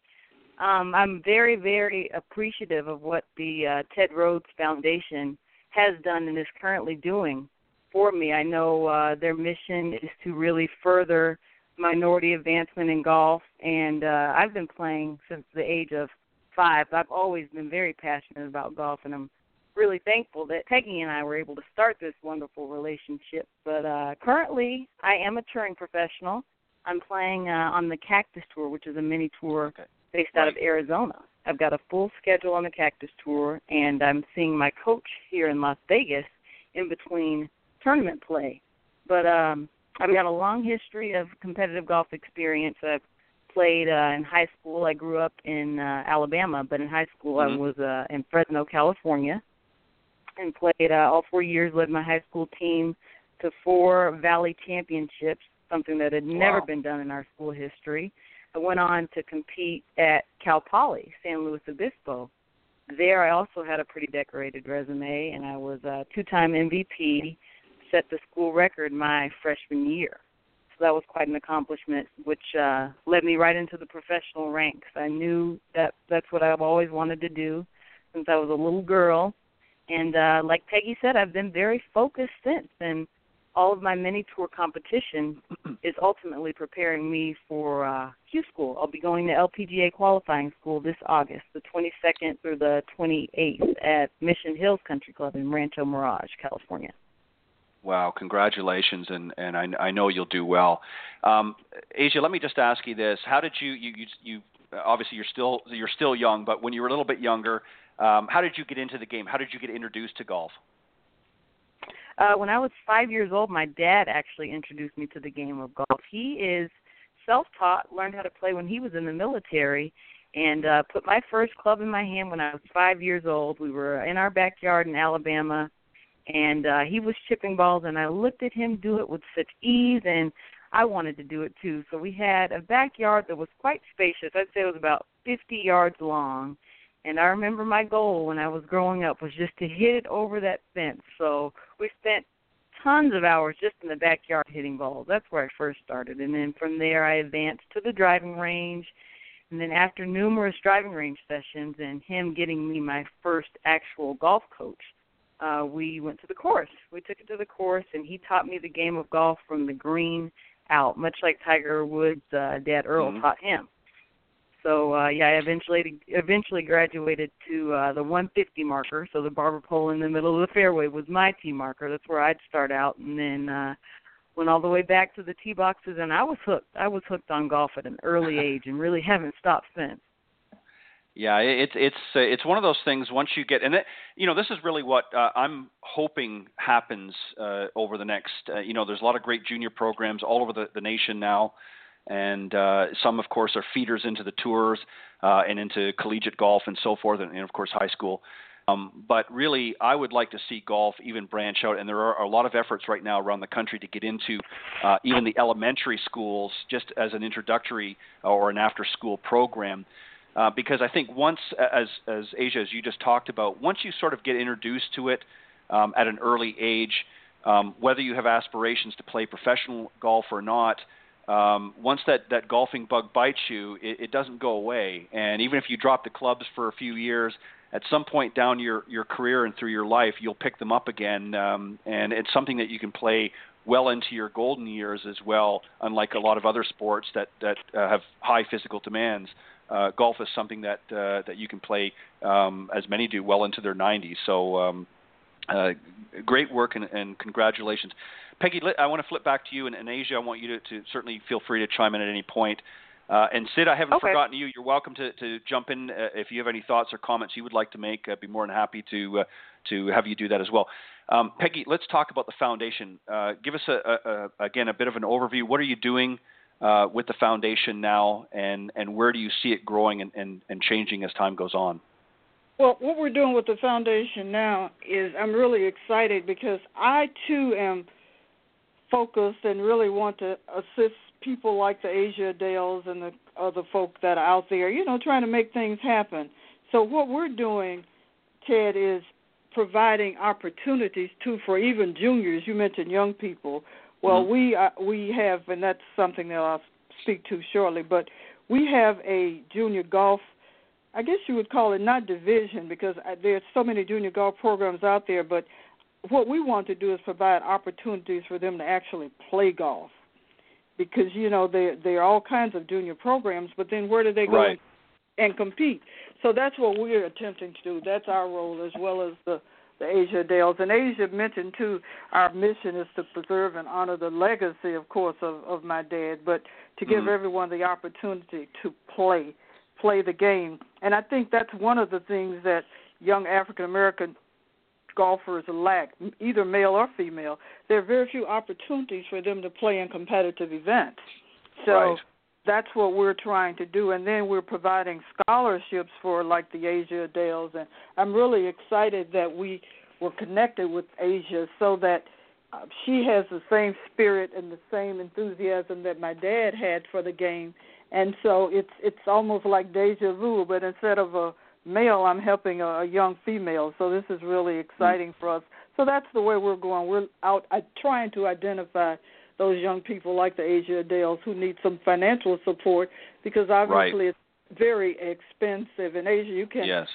attest to that. I correct? can definitely, yes, most definitely. At this level, the mini tour level is where it's extremely expensive, and you're, you know, covering your own travel costs and accommodations right. along along with the entry fees. So it really does add up. That's why having the support of organizations and foundations like the Ted Rhodes Foundation is is huge. It really really helps us out at this level, and I'm I'm so appreciative. I'm so thankful for what they've done and what they're continuing to do for me. And and well, and, and to sorry. piggyback on that, Ted, just quickly, I just want to say we're Mm-hmm. calling this this particular segment of the Foundation the Rising Star program. I can't I can't think of a better name to to uh, attach that. That's fantastic. Um, the other thing too, um, Asia, that I want to mention, uh, you know, when you're reflective of your costs, is is also you you mentioned you're working with a coach. You know, you've got that added expense as well. In order to be competitive, you've got to have somebody in your corner. Uh, that can help, uh, you know, put the pieces together. It's not just, you know, ultimately it's on your talents, but you need somebody there, another set of eyes, if you will, um, to help you to be able to see what it is, um, you know, that you're doing either correctly or not correctly, or where you need to to uh, put more of your efforts into to, uh, to in order to be competitive. So that's an additional cost as well that that can be quite expensive at times, I'm sure. Most definitely, like you hit on a little bit earlier, Ted. Golf has evolved so much nowadays that Yeah. it really does take a team to succeed and to compete at the highest level. It's not just the individual. Now you're talking swing coaches, mental coaches, phys- Right. physical conditioning teams, and trainers, and you know the whole nine yards. And being uh, a part of a team and having the right people around me was actually what sparked my move from Fresno, California, where I went to high school, to Las Vegas, where I'm currently located, because this is where my golf coach is. So there's a lot Right. of sacrifices at this level, and a lot goes into uh, reaching your goals and accomplishing your dreams. Well, I see now, and, and see it becomes clear. Obviously, and Peggy, as you know, I'm I'm on social media as, as we all are, and you know, I, I saw over the last little while, I, I'd seen a number of photos, Peggy, on your page uh, about Las Vegas, and I thought you were just going to do a little gambling, but I see now you're going to visit Asia as well. So I'm, I'm happy about that. I'm glad it's it's twofold. Uh, you get a sort of a twofer, if you will, uh, going to Las Vegas. Um, but you know, it, it, it takes a lot, and, and and Peggy, I want to ask you, to just go back to your father just a little bit here. Um, what do you think? Seeing what you're doing with the foundation, do you think that that was part of his uh, vision as well? Is to sort of continue on, not just with his legacy. I mean, I, I'm sure he was a very humble man. And it's not all about you know uh, Ted Rhodes per se. It, it's about passing on what what he learns and you know the um, challenges that he did onto the next generations, not just with his immediate family, but also with with future uh, generations as well. Is that kind of the vision? Do you think that he had? Uh, and is that what you're trying to accomplish with the Ted Rhodes Foundation? Oh, most definitely, because the fact that he was able to, or that he wanted to, or he got so excited about mentoring the Lee Elders of the world, the Althea Mm. Gibson, and things like that. And also, I'm sure I can say, you know, without even thinking about it, that he would be very happy to know that the foundation that bears his name is carrying Mhm. on his legacy through helping young people like the Asia Dales, the Birdie Sisters, the Christian Heavens, those young people. So yes, I think he would be he, there would be a smile on his face, and he would be very happy that we are doing that because we're accomplishing one of the things that he that he wanted to that he wanted to do, and so I I, I can agree to that. Yeah, yeah, and and I, I'm sure I'm sure he would um, has a very big smile on his face with with the work that you're doing, Peggy, and, and I know you're very very active uh, not just with the foundation, but with other areas as well. Let's talk about the tournaments uh, coming up. You, you obviously at one point started with the main event. Um, let's talk about that. Uh, when is that first off? And and obviously it continues to grow. And then you've added some additional stuff over the years as well. You've got two other events. Um, let's talk about that a little bit. But let's talk about the main event, which I believe comes in September. Is that correct? Correct. The main event is September the 10th through the 11th, and that one, you know, for for I guess for, for legacy purposes and to mm-hmm. I'm sure he was smiling. We have that at the Ted Rhodes Golf Course in Nashville. And right. actually, initially it started out as a pro am event. We were able to have professionals as well as amateurs, but as the economy kind of slowed down uh, quite a bit, we were able to only keep it as an amateur event. We had a pro purse and the whole bit, but we had sponsors that were right. that would contribute to that purse. But we still continue to do the event in Nashville, and it's always has been the weekend after Labor Day. And mm-hmm. people come from all over. Well, they would come from all over the world. Many of the golfers who played as I would say back in the day, they uh, you know made their transitions. They're no longer with us, so now we're right. looking young people to uh, come in and, and and take that spot where we once had you know people that were um, a little bit uh, more seasoned, for lack of a better word. So we right. continue to have that. That's a, a 36 hole stroke play event, two day event, and we you know we just gonna keep it going for as long as we can. But I'm really excited that we've added two other events, and one is I'll just backtrack a little bit. I'll start with the one that I'm very passionate about. It's the junior event, and that's for mm-hmm. ages five through 18. But we do that with the first tee of Hammond. We partner with the first tee because once again they have the junior golf program, but they don't do a lot of events. So the kids go out and they learn the skills, but they don't get a chance to compete. And that's where we feel that we fit into that niche because we're providing a, a tournament like atmosphere. We have a, a full day tournament. They get prizes and ditty bags and the whole bit. You know, we mm. treat them like professionals. They get lunch and they really enjoy it and they compete. And so that has been something that has really been exciting to me because now I'm seeing future Tiger Woods or whatever they may decide to be. But what's so important or exciting about it, Ted, is we have a lot of females. We actually have almost as many mm. females as we do males participating in the junior event. Yeah, that's fantastic. That's, that's how I met the Birdie sisters. They started playing with us when they were four years old. Now one has just got a full uh, golf scholarship to one of the HBCU schools, and the other, and also they played on their golf on the men's golf team here in Chicago, and played scores were better than all the guys put together. those those sisters can really play and and the youngest sister is in her senior year so she'll be getting ready to go to college. So we're supporting uh supporting them as well with our junior event. And then lastly i have a young lady who somehow or another talked me into doing an event in st louis because my father played at forest park golf course. Right. And she thought that that would be an excellent uh place for us to have an event. So we're having a one day corporate charity event there, but we're bringing in Lee Elder, which mm-hmm. will be exciting because Lee played there as well. And then we're bringing in Todd Kerstead. Are you familiar with him? Uh, I'm not familiar with him. Lee, I, Lee, I do know, but I'm not familiar with Todd. No.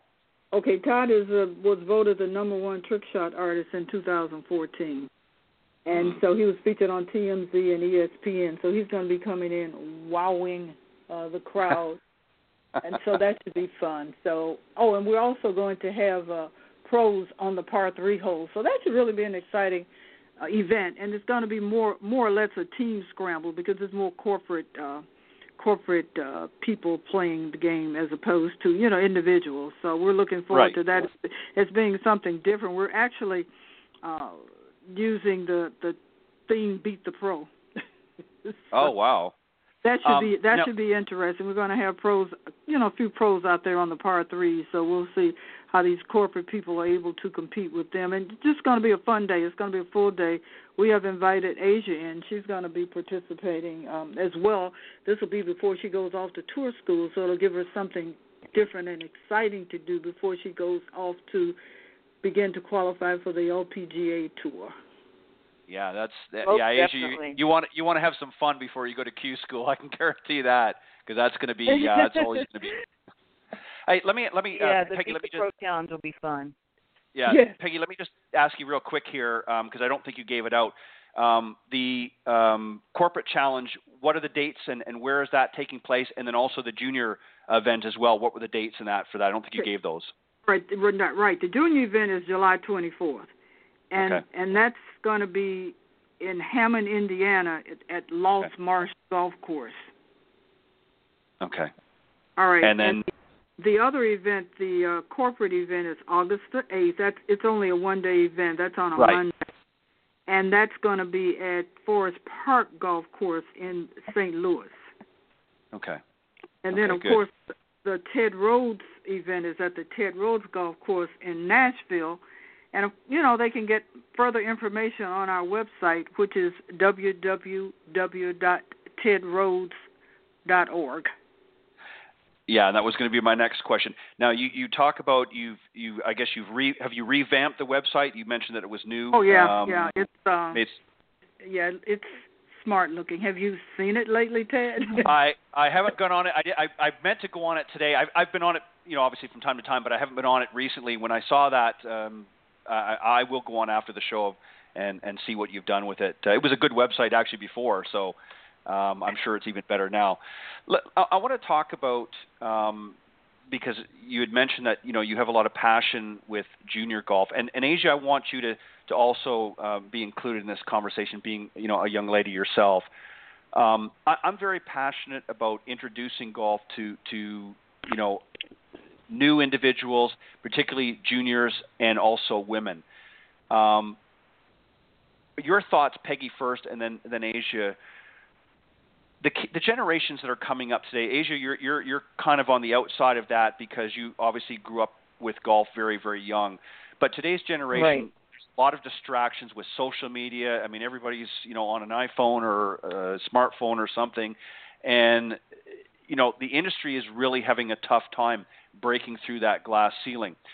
Um, Peggy, in your opinion, what are some things that you're trying to do with your junior program to really, you know, sort of sink your teeth in and get some of these juniors out? What are some of the things you're trying to do? In Asia, I'd like your thoughts and input as well on how we sort of break through that that barrier and get this younger generation out to play. Peggy, I- you go I- first. I think you know, as you ask that question, and I think about it, that's something that has, you know, been been been on my mind too. Because even for our events, we have really in Asia. I don't know if you if you've seen this, but we really have a difficult time getting females to to Mhm. play the game. But I think you know, especially with the juniors, Ted, if we can make it fun and exciting. the- I mean, young people, I find they do like to compete, but they also like the fun element of it as well. So we try Right. to make it fun and exciting for them, but also let them know the benefits that they can get from playing golf. Like for instance, especially the young girls who are, you know, in high school or a little older, we explain to them that corporate major corporate deals are made on the golf course. So That's golf right. is thing that if you don't want to do it as a full time position or a professional golfer, you at least need to learn the game because, I, in my opinion, it's a mental game, so it gives you an opportunity to think, and you're competing basically with yourself. so there are a lot of Right. benefits to me for for even you know young people, but especially it's been difficult. I'll be very honest for me with females. I've done everything that I could to get them involved.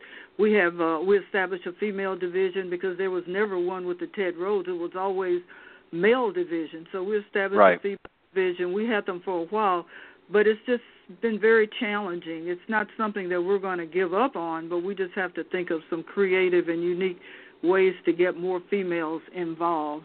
Go ahead. Yeah, I kind of wanted to jump in here and add that Sure.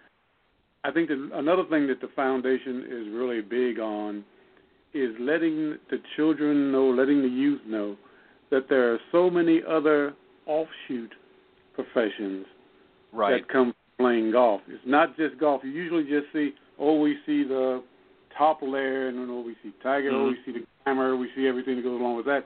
But there are a lot of other things that they can do in addition to just playing golf that are equally as lucrative Sure. and equally as much fun. I think that's important too. Yeah, because he's talking about like working at the golf courses as golf Right. pros things like that. Yeah, architect, yeah. you know, right. uh, landscaping. Uh, some people are interested in those kinds of things. Uh, the business end of it, even, you know. Right. Well, and I was going to say too, Ted. One of the things that we we are doing, it's actually a trial run. We're doing with the uh, first tee of Hammond. We're doing mm-hmm. some, uh, well, giving them an opportunity to speak so that they learn speaking skills. It's actually a program under Toastmasters International, and it's effective communication. So we're kind of tying that in as well as career development. There's a piece that we do on career development so they can understand, like Sid was saying, not only can you become a golfer, but you can be a a golf pro, you can work at a golf shop, you can do golf clothes. You know, there's just so many apparel. There's just so many other different aspects of golf other than playing the game. Yeah, yeah, and you're exactly right. And, and Sid, thank you for for uh, for making that point. You know, one of the things, um, and Peggy, I'm sure you're aware of this from all the posts that I put on uh, through social media and that to promote this show. But I also have a another program uh, that I do Tuesday mornings called the Women of Golf, and that mm-hmm. uh, features uh, my co-host, uh, LPGA professional Cindy Miller. And the point I was going to make with that, Cindy, of course, uh, has not only played; she was on um, one of the early big breaks, um, and uh, she was also uh, has played on the LPGA as well as the Legends Tour now, um, but she's a teaching professional. But the point I was going to make, uh, in addition to that, was that her daughter, uh, even though she plays a little bit of golf, is not really a big golfer, but she's a producer at the Golf Channel. So, mm-hmm. like you, your point, Sid, was that you know you don't necessarily have to be the next tour player or the next uh, even teaching professional. Um, golf can offer so many other avenues um, out there and as Cindy pointed out many times in our program, you know, her daughter again plays once in a while, but is not necessarily a big proponent of playing golf herself. But she enjoys being around the the industry in a different fashion. So you know, she's able to produce some of the great programs that you see on the Golf Channel. Um, Asia, your take on this?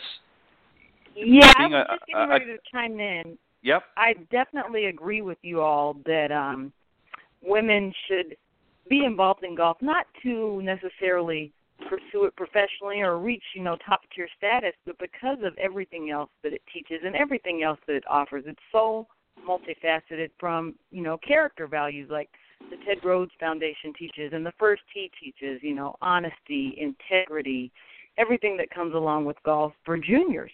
Juniors can learn that, but female professionals could also learn a lot from uh, getting involved in the sport and the networking opportunities that could come from being on the golf course. You know, as you guys mentioned earlier in the segment when you had the uh, pros on, there's a rare opportunity to spend some time with somebody for four and a half to five hours. You oh. can get that on the golf course, and that's that's huge. Deals are closed on the business on the uh, golf course, and you know lots of great interactions are made on the golf course. And you know, so I definitely yeah, that, agree with that. I, I was going to say too, Asia and Ted. That's a good point you bring up because that's one of the reasons why we've brought the Toastmaster aspect into it because there's a segment in Toastmasters that's called topic. Uh, it's a well, topic master. But what happens is you come up with a topic and it gives you an opportunity to speak and think on your feet. And you know, for young people, we find that they're very shy. So the more that they're able to communicate with their peers or even with not their peers, it makes it even more uh, challenging and exciting for them. And then also, Ted, with the adult females, what I tell them is you find uh, the most quality uh, men, single men on the golf course. oh yeah, that that is true. That is true. Um, let me just add this, and, and just to, to, further what Asia was talking about, because uh, I, I made that point earlier. You're right, Asia. I made that point earlier uh, about you know doing business on the golf course. Um, there is no other um, really area that does more business deals than on the golf course, and that's been proven. That's been, and that's why you're seeing more and more uh, female business professionals starting to, to go. Obviously, it was predominantly a male uh, sport for, for many many years, and I'm excluding the professional level, of course. Um, but a lot of women were very, um, you know, intimidated and, and whatnot. Some still are, and I think that's part of the problem too. Um, Peggy in Asia is that there are still a lot of women that are very intimidated. They don't want to go and, and feel foolish out in the golf course. They maybe don't play very well or have never played, and they're more uh, apt not to to pursue it because of that. But I think as as young business professionals out there, um, you know whether as Sid pointed out whether they're you know in uh, in the clothing aspect or whatever they may be there is a great opportunity and a missed opportunity if they don't go out and learn on some level. Again, they don't have to be on the top echelon of golf, but go out and learn on some level because it's a great uh, business opportunity. Can open doors. I and mean, where else do you have a a prospective uh, client attention for four hours? There's no other way, right. way that you could do that. They're not going to sit in your office for four hours, but if you invite right. them out to a, to a golf event uh, you know, and and play uh, for four hours, or even if you only played nine holes uh, for a couple of hours, you've got their undivided attention while you're out there, and it gives you an opportunity to see uh, how they react under certain conditions, and uh, gives you a good idea of whether you even want to do business with that individual. I mean, if they're whipping clubs around and, and doing other things, um, you may not necessarily want to open up a business relationship. So it's a great opportunity, and it's also a great, particularly for women, it's a great social uh, opportunity as well. Again, they don't necessarily have to um, want to pursue uh, an LPGA career or what have you. Um, but there's a great social aspect to golf as well. Uh, many, many women now have, have realized this opportunity. But again, it's, it's through education and through exposure. Um, Asia, what does you know? Obviously, I'm sure your your mother is a, a big supporter of of, uh, uh, of your career, but uh, what advice or what um, I guess, pointers, if you will, on your journey through golf has she given you? Do you think? You know, my mom, she's still a beginner, but she watches a lot of golf. She's heard my dad and I talk quite a bit about our rounds, and she's really, really knowledgeable. So my mom, throughout my career, has helped me to stay positive, has helped me to stay mm-hmm. focused. In fact, uh, she traveled with me to Arizona for my last Cactus Tour event and really uh, helped me stay steady out there and help me stay in a good frame of mind mentally. So she knows she knows a lot about the game. She's quite knowledgeable and she manages to uh stay very positive. She always, you know, sees the bright side of things and I think that's something uh you definitely have to do in this sport because golf's hard and golf can beat you down at times, but as long as you've got a positive outlook on the situation, um it's definitely that's definitely the attitude to have. And you know, speaking of attitude, that was one thing about my father that that I like and people often say is that he was always very positive. Even when things were not going the way I'm sure that he would have wanted them to be, he stayed upbeat and positive. I've never heard anyone say anything bad about him. Even now, um, Ted and Asia, I've gone mm. and said I've gone to golf courses and people they don't know who I am, but I'll walk up and they'll be talking about him. You know what a gentleman he was and how mm. positive he was. But he was very passionate and very focused. So he stayed he stayed positive, even though things were obviously a lot more difficult then than they are now. Right. But he just you know kept his mind and his eye on what it was that he wanted to do. Also, Ted, I wanted to say one of the other things that we're doing the foundation, we're doing a golf clinic now, at first, we were going to do a women's golf clinic, and we, you know, we have more women that are interested than men. But the other day, I had a couple of men who were interested, so we may do a hmm. combination of both. But I think that will also be an opportunity to get women perhaps even excited or to understand the game. And it's going to be an eight-week golf clinic, and that's going to be through the foundation. That's fantastic. Um, Asia, let me ask you uh, real quick um, about uh, your career. Obviously, right now your pursuit is to, to get out in the LPGA and, and, to be able to compete. But at some point down the road, uh, as as we all do, um, you know, our competitive juices uh, sort of shift a little bit. Do you see yourself moving then at that point um, after you've had a successful career on the tour life, uh, maybe going back and, and, and giving back as so many have done uh, on the teaching side of things, or do you have other aspirations as well?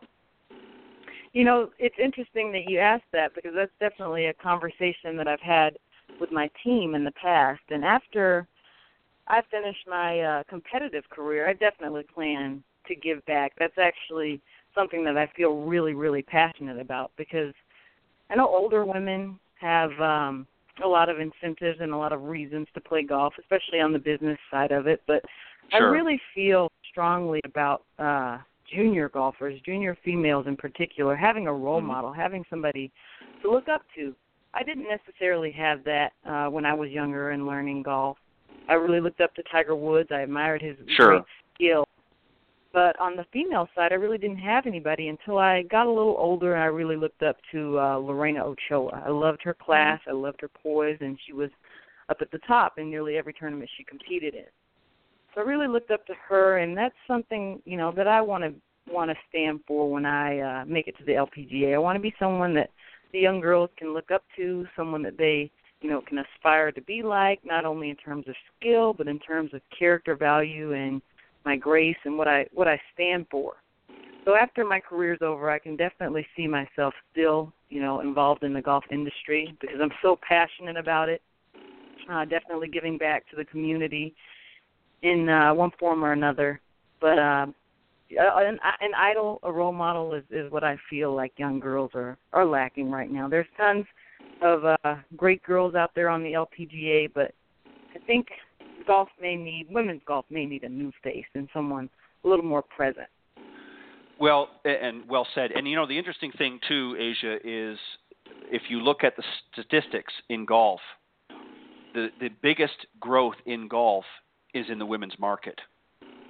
Um, and so there's definitely an interest there. Um, women wanting to get out and wanting to participate, not necessarily uh, again on a uh, competitive or uh, at a level that you're playing at, but women are are starting to uh, again, as I used earlier, breaking through that glass barrier. Um, some a little slower than others, but uh, nevertheless, it is happening. I've, we've had many of them on the program, uh, as I said on the Women of Golf show. Cindy Miller and I and uh, we've had some great young up and coming professionals on the Symetra Tour, and we've actually had a few off the Cactus Tour as well uh, on the show. And uh, which is going to be my next question to you, Asia. And and uh, Peggy, I'll let you uh, help me coordinate this uh, since I don't have the content information, but you can forward my information on to Asia. Asia, I would like to formally extend an invitation to come on for a separate interview um, on uh, on the program and let you talk a little bit more about your career and some of your things that you want to do as well. Um, so if you're if I'd you're up for game, if you're to do so. yeah, if you're game for that, then we'll we'll set that up and and uh, and we'll get you that uh, sounds we'll fantastic. get you yeah, we'll get you on before you go to Q school while you're still in in uh, in, in some good spirits because you're gonna you know Q school is tough as you as you know. So I want to I want to make sure you're you're up when oh, you it's, come on it's the a show. battle, and I'm, I'm prepared for it. That's what that's what I'm working on right now. It's a grind, so I'll be ready come August. I, I know you will. I, I have absolutely no doubts after uh, speaking with you this evening. Um, Peggy, we, we're we're getting close to our time here, unfortunately, and I, I loved having you on. And you know, you have an open invitation to come on anytime uh, that you want to share that with uh, with my audience, of course. Um, but let's very quickly recap um, the dates and that, uh, and the the events when they're coming up, and uh, where people can go to get more information, not only on the foundation but also on the events as well. Excellent. Well, my first event is coming up shortly, July 24th, ages 5 through 18, and we're partnering with the First Tee of Hammond Lost Marsh Golf Course in Hammond, Indiana. The next event is August 8th, 2016, which is a corporate charity event. We're having Lee Elder, Todd Kerstedt, and that's that will be at the Forest Park. Well, they call it something else, but it was originally called the Forest Park Golf Course in St. Louis and we are providing scholarships at that time to Asia, Christian Heavens, and the Birdie Sisters. And our last event, uh, wrapping up the summer, is September the 10th through the 11th at the uh, Ted Rhodes Pro Am Golf Classic, and that's going to be at the Ted Rhodes Golf Course in Nashville, Tennessee. Uh, the all of, all of the information regarding all three of those tournaments is on the website, and the website once again is www.tedrhodes.org we have an 877 number if someone wants to call. They're not computer literate. It's 877 913 9009. And uh, and believe it or not, there are a few out there that still haven't figured out how to turn the computer on. So that's good that you have that information.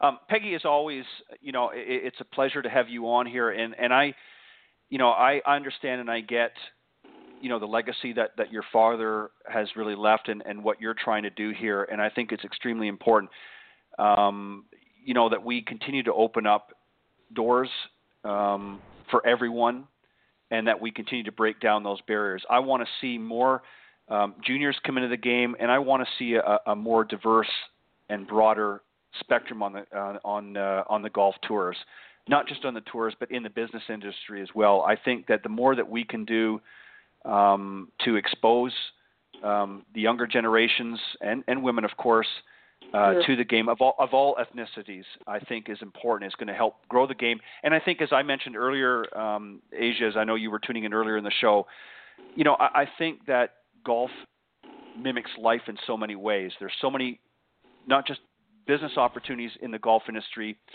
but it mimics life in its journeys, if you will, so very closely. And there's a lot of things that people can learn, great life lessons that people can learn by getting out on the golf course and being exposed to golf. And I think that if we can pry these uh, handheld devices out of some of these youngsters, we can get them out on the golf course and get them to shut down uh, social media a little bit and get out there and have some fun, as you said earlier, Peggy.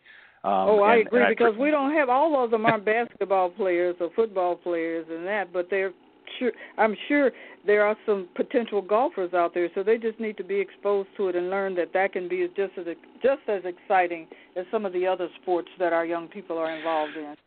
Well, and so many, you know, we see a lot of the pro athletes, uh, you know, whether it be football, baseball, all sort of transition after their, you know, careers have Mhm. ended in, in that limelight, transfer, uh, you know, into, um, you know, Lawrence Taylor comes to mind. He was on the show here last year. Uh, he came on with with Paula Pearson Tucker, Mhm. and uh, you know had a great show. And of course, you know his his football uh, career has has wound down some years back, but uh, you know he goes out and has his own uh, tournament, of course, in in South Florida. But you know, so many of them do transition. But I, I would like to see uh, more women like like Asia, young girls getting into the sport. Um, you know, getting in at an early age and and just you know taking it wherever it takes them. And I think that you know again, even if they don't choose to go to the level that you do, Asia. I just think if they get exposed to it, there are so many other opportunities and doors that can be open. And as Peggy put out, it's a great place to meet some great successful single men out in the golf course. So that's And- that's an incentive right Oh, there. And, and Sid said, and women too. well, that's true. Very few, Now- very few, Ted. That's what we're trying to do. But let me just say too, before we close, real Sure. quick, I am really excited to have Asia as part of you know the foundation because we we have been looking for someone like an Asia with that that kind of focus and that kind of energy and enthusiasm, and I think she makes a good role model for us. And so we're going to do everything we can to assist her. But you know, certainly we need support from the corporate community. So Ted, if Yeah. you would share perhaps our website and things like that I with will. people uh, we would love to. And I, I can't thank you enough for having us on. And and I'm excited that I was able to bring Asia on board. And I'll make sure you get her contact information. Okay, perfect. Yes, Um, thank Asia, you, I- thank I- you so much, Ted. You're you're very welcome. My I- pleasure. And and I will definitely, uh, Peggy, you you by all means send that information over to me in, in Asia. I will reach out to you and and we'll set something up, uh, you know, around your schedule uh, when it's convenient for you to come on again. But uh, uh, I I enjoyed having you on and. And Sid, I, I want to I'm going to give you the last uh, few words here. Sid, uh, I, I'm assuming that you get out there and play golf a little bit yourself. Yes, I do. I do it. It's kind of hard to fit things uh, into schedule, but uh, I, I do the best I can, as we all do. And Because uh, actually, now, I'm a I'm a professional musician, but Right. uh, golf has has been a, a passion of mine. And when I met Peggy and everything, and she told me about her father, I was really impressed, not just by the information that she's given me, but over all the years that I've been working with the foundation and with Peggy, what she was saying earlier about what people were saying about Ted, about his character, as, as Asia talked about uh, character being important, about his skill and everything else. She's correct. No one has ever said anything negative about Ted Rhodes. Everybody has always talked about how great he played and how great a man he was. And I think that's an important thing we've got to learn our gentlemen and learn our gentlemen as to how they should be treating our young ladies. That's right. Well said.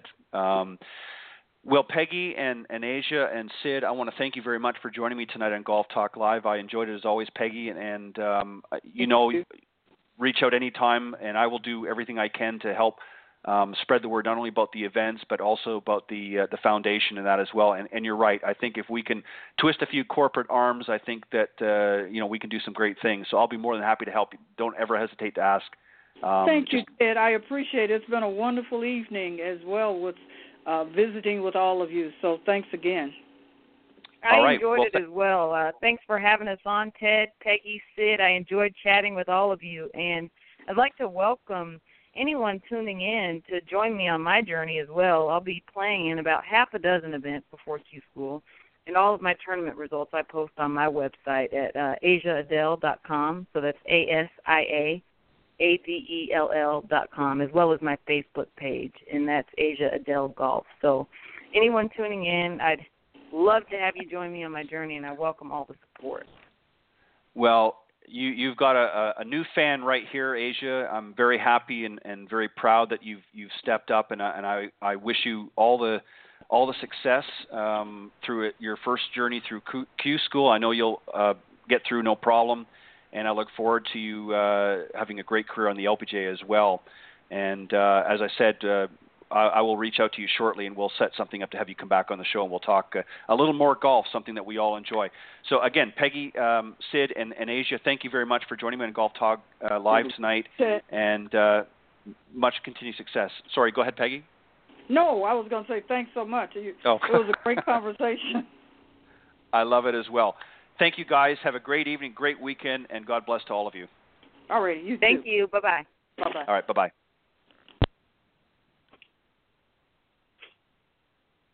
All right, that was my uh, very special guest, uh, Peggy Rhodes White, uh, daughter of, uh, of course, the late uh, Teddy Rhodes, who was a, a, one of the really early pioneers uh, in in golf, and he really helped pave the way for a lot of African American golfers that followed him. Um, as as we discussed tonight here, Charlie Sifford, of course, and uh, Lee Elder, and uh, and many many others.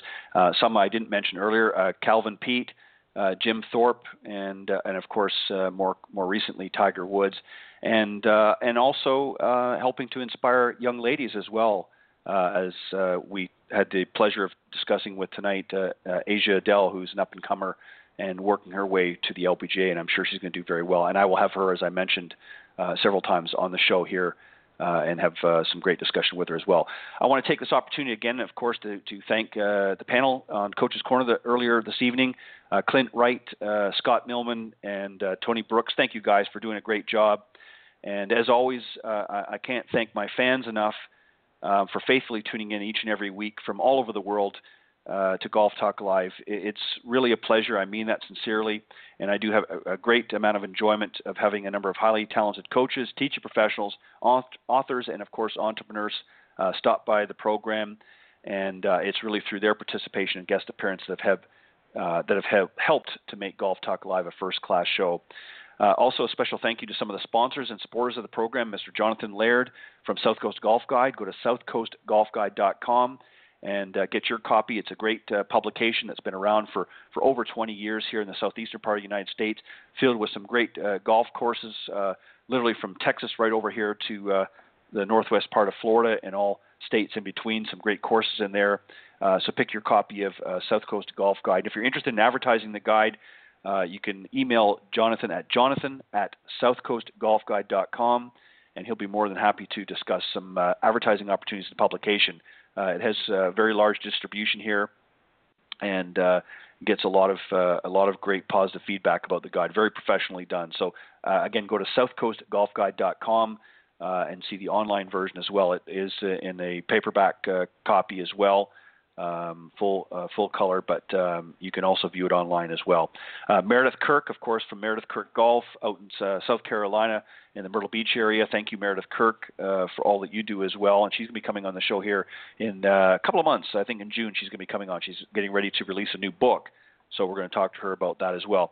Uh, Nikki and Tiffany Litherland. Nikki, of course, is a professional golfer, a golf pro such as myself, and his lovely wife Tiffany. Uh, thank you for all of your hard work and, and, spreading the word about the program and all of your continued support as well. Uh, Mr. Mr. Bernie Pinder from Ontic Golf. Uh, go to onticgolf.com and you can check out a uh, great custom uh, line of, of putters. Uh, Mr. Bernie Pinder, thank you for all of your continued support. Sean Kelly from owner of Linked Golfers. That's linkedgolfers.com. Thank you for your support as well. Mr. Peter Doyle from Doyle Golf Solutions over in Ireland, a great teacher professional and club fitter thank you for all of your continued support. And on behalf of myself and my guests and all of you out there listening, I will see you next Thursday right here at 6 p.m. Central, right here on Golf Talk Live. God bless everybody and have a great week.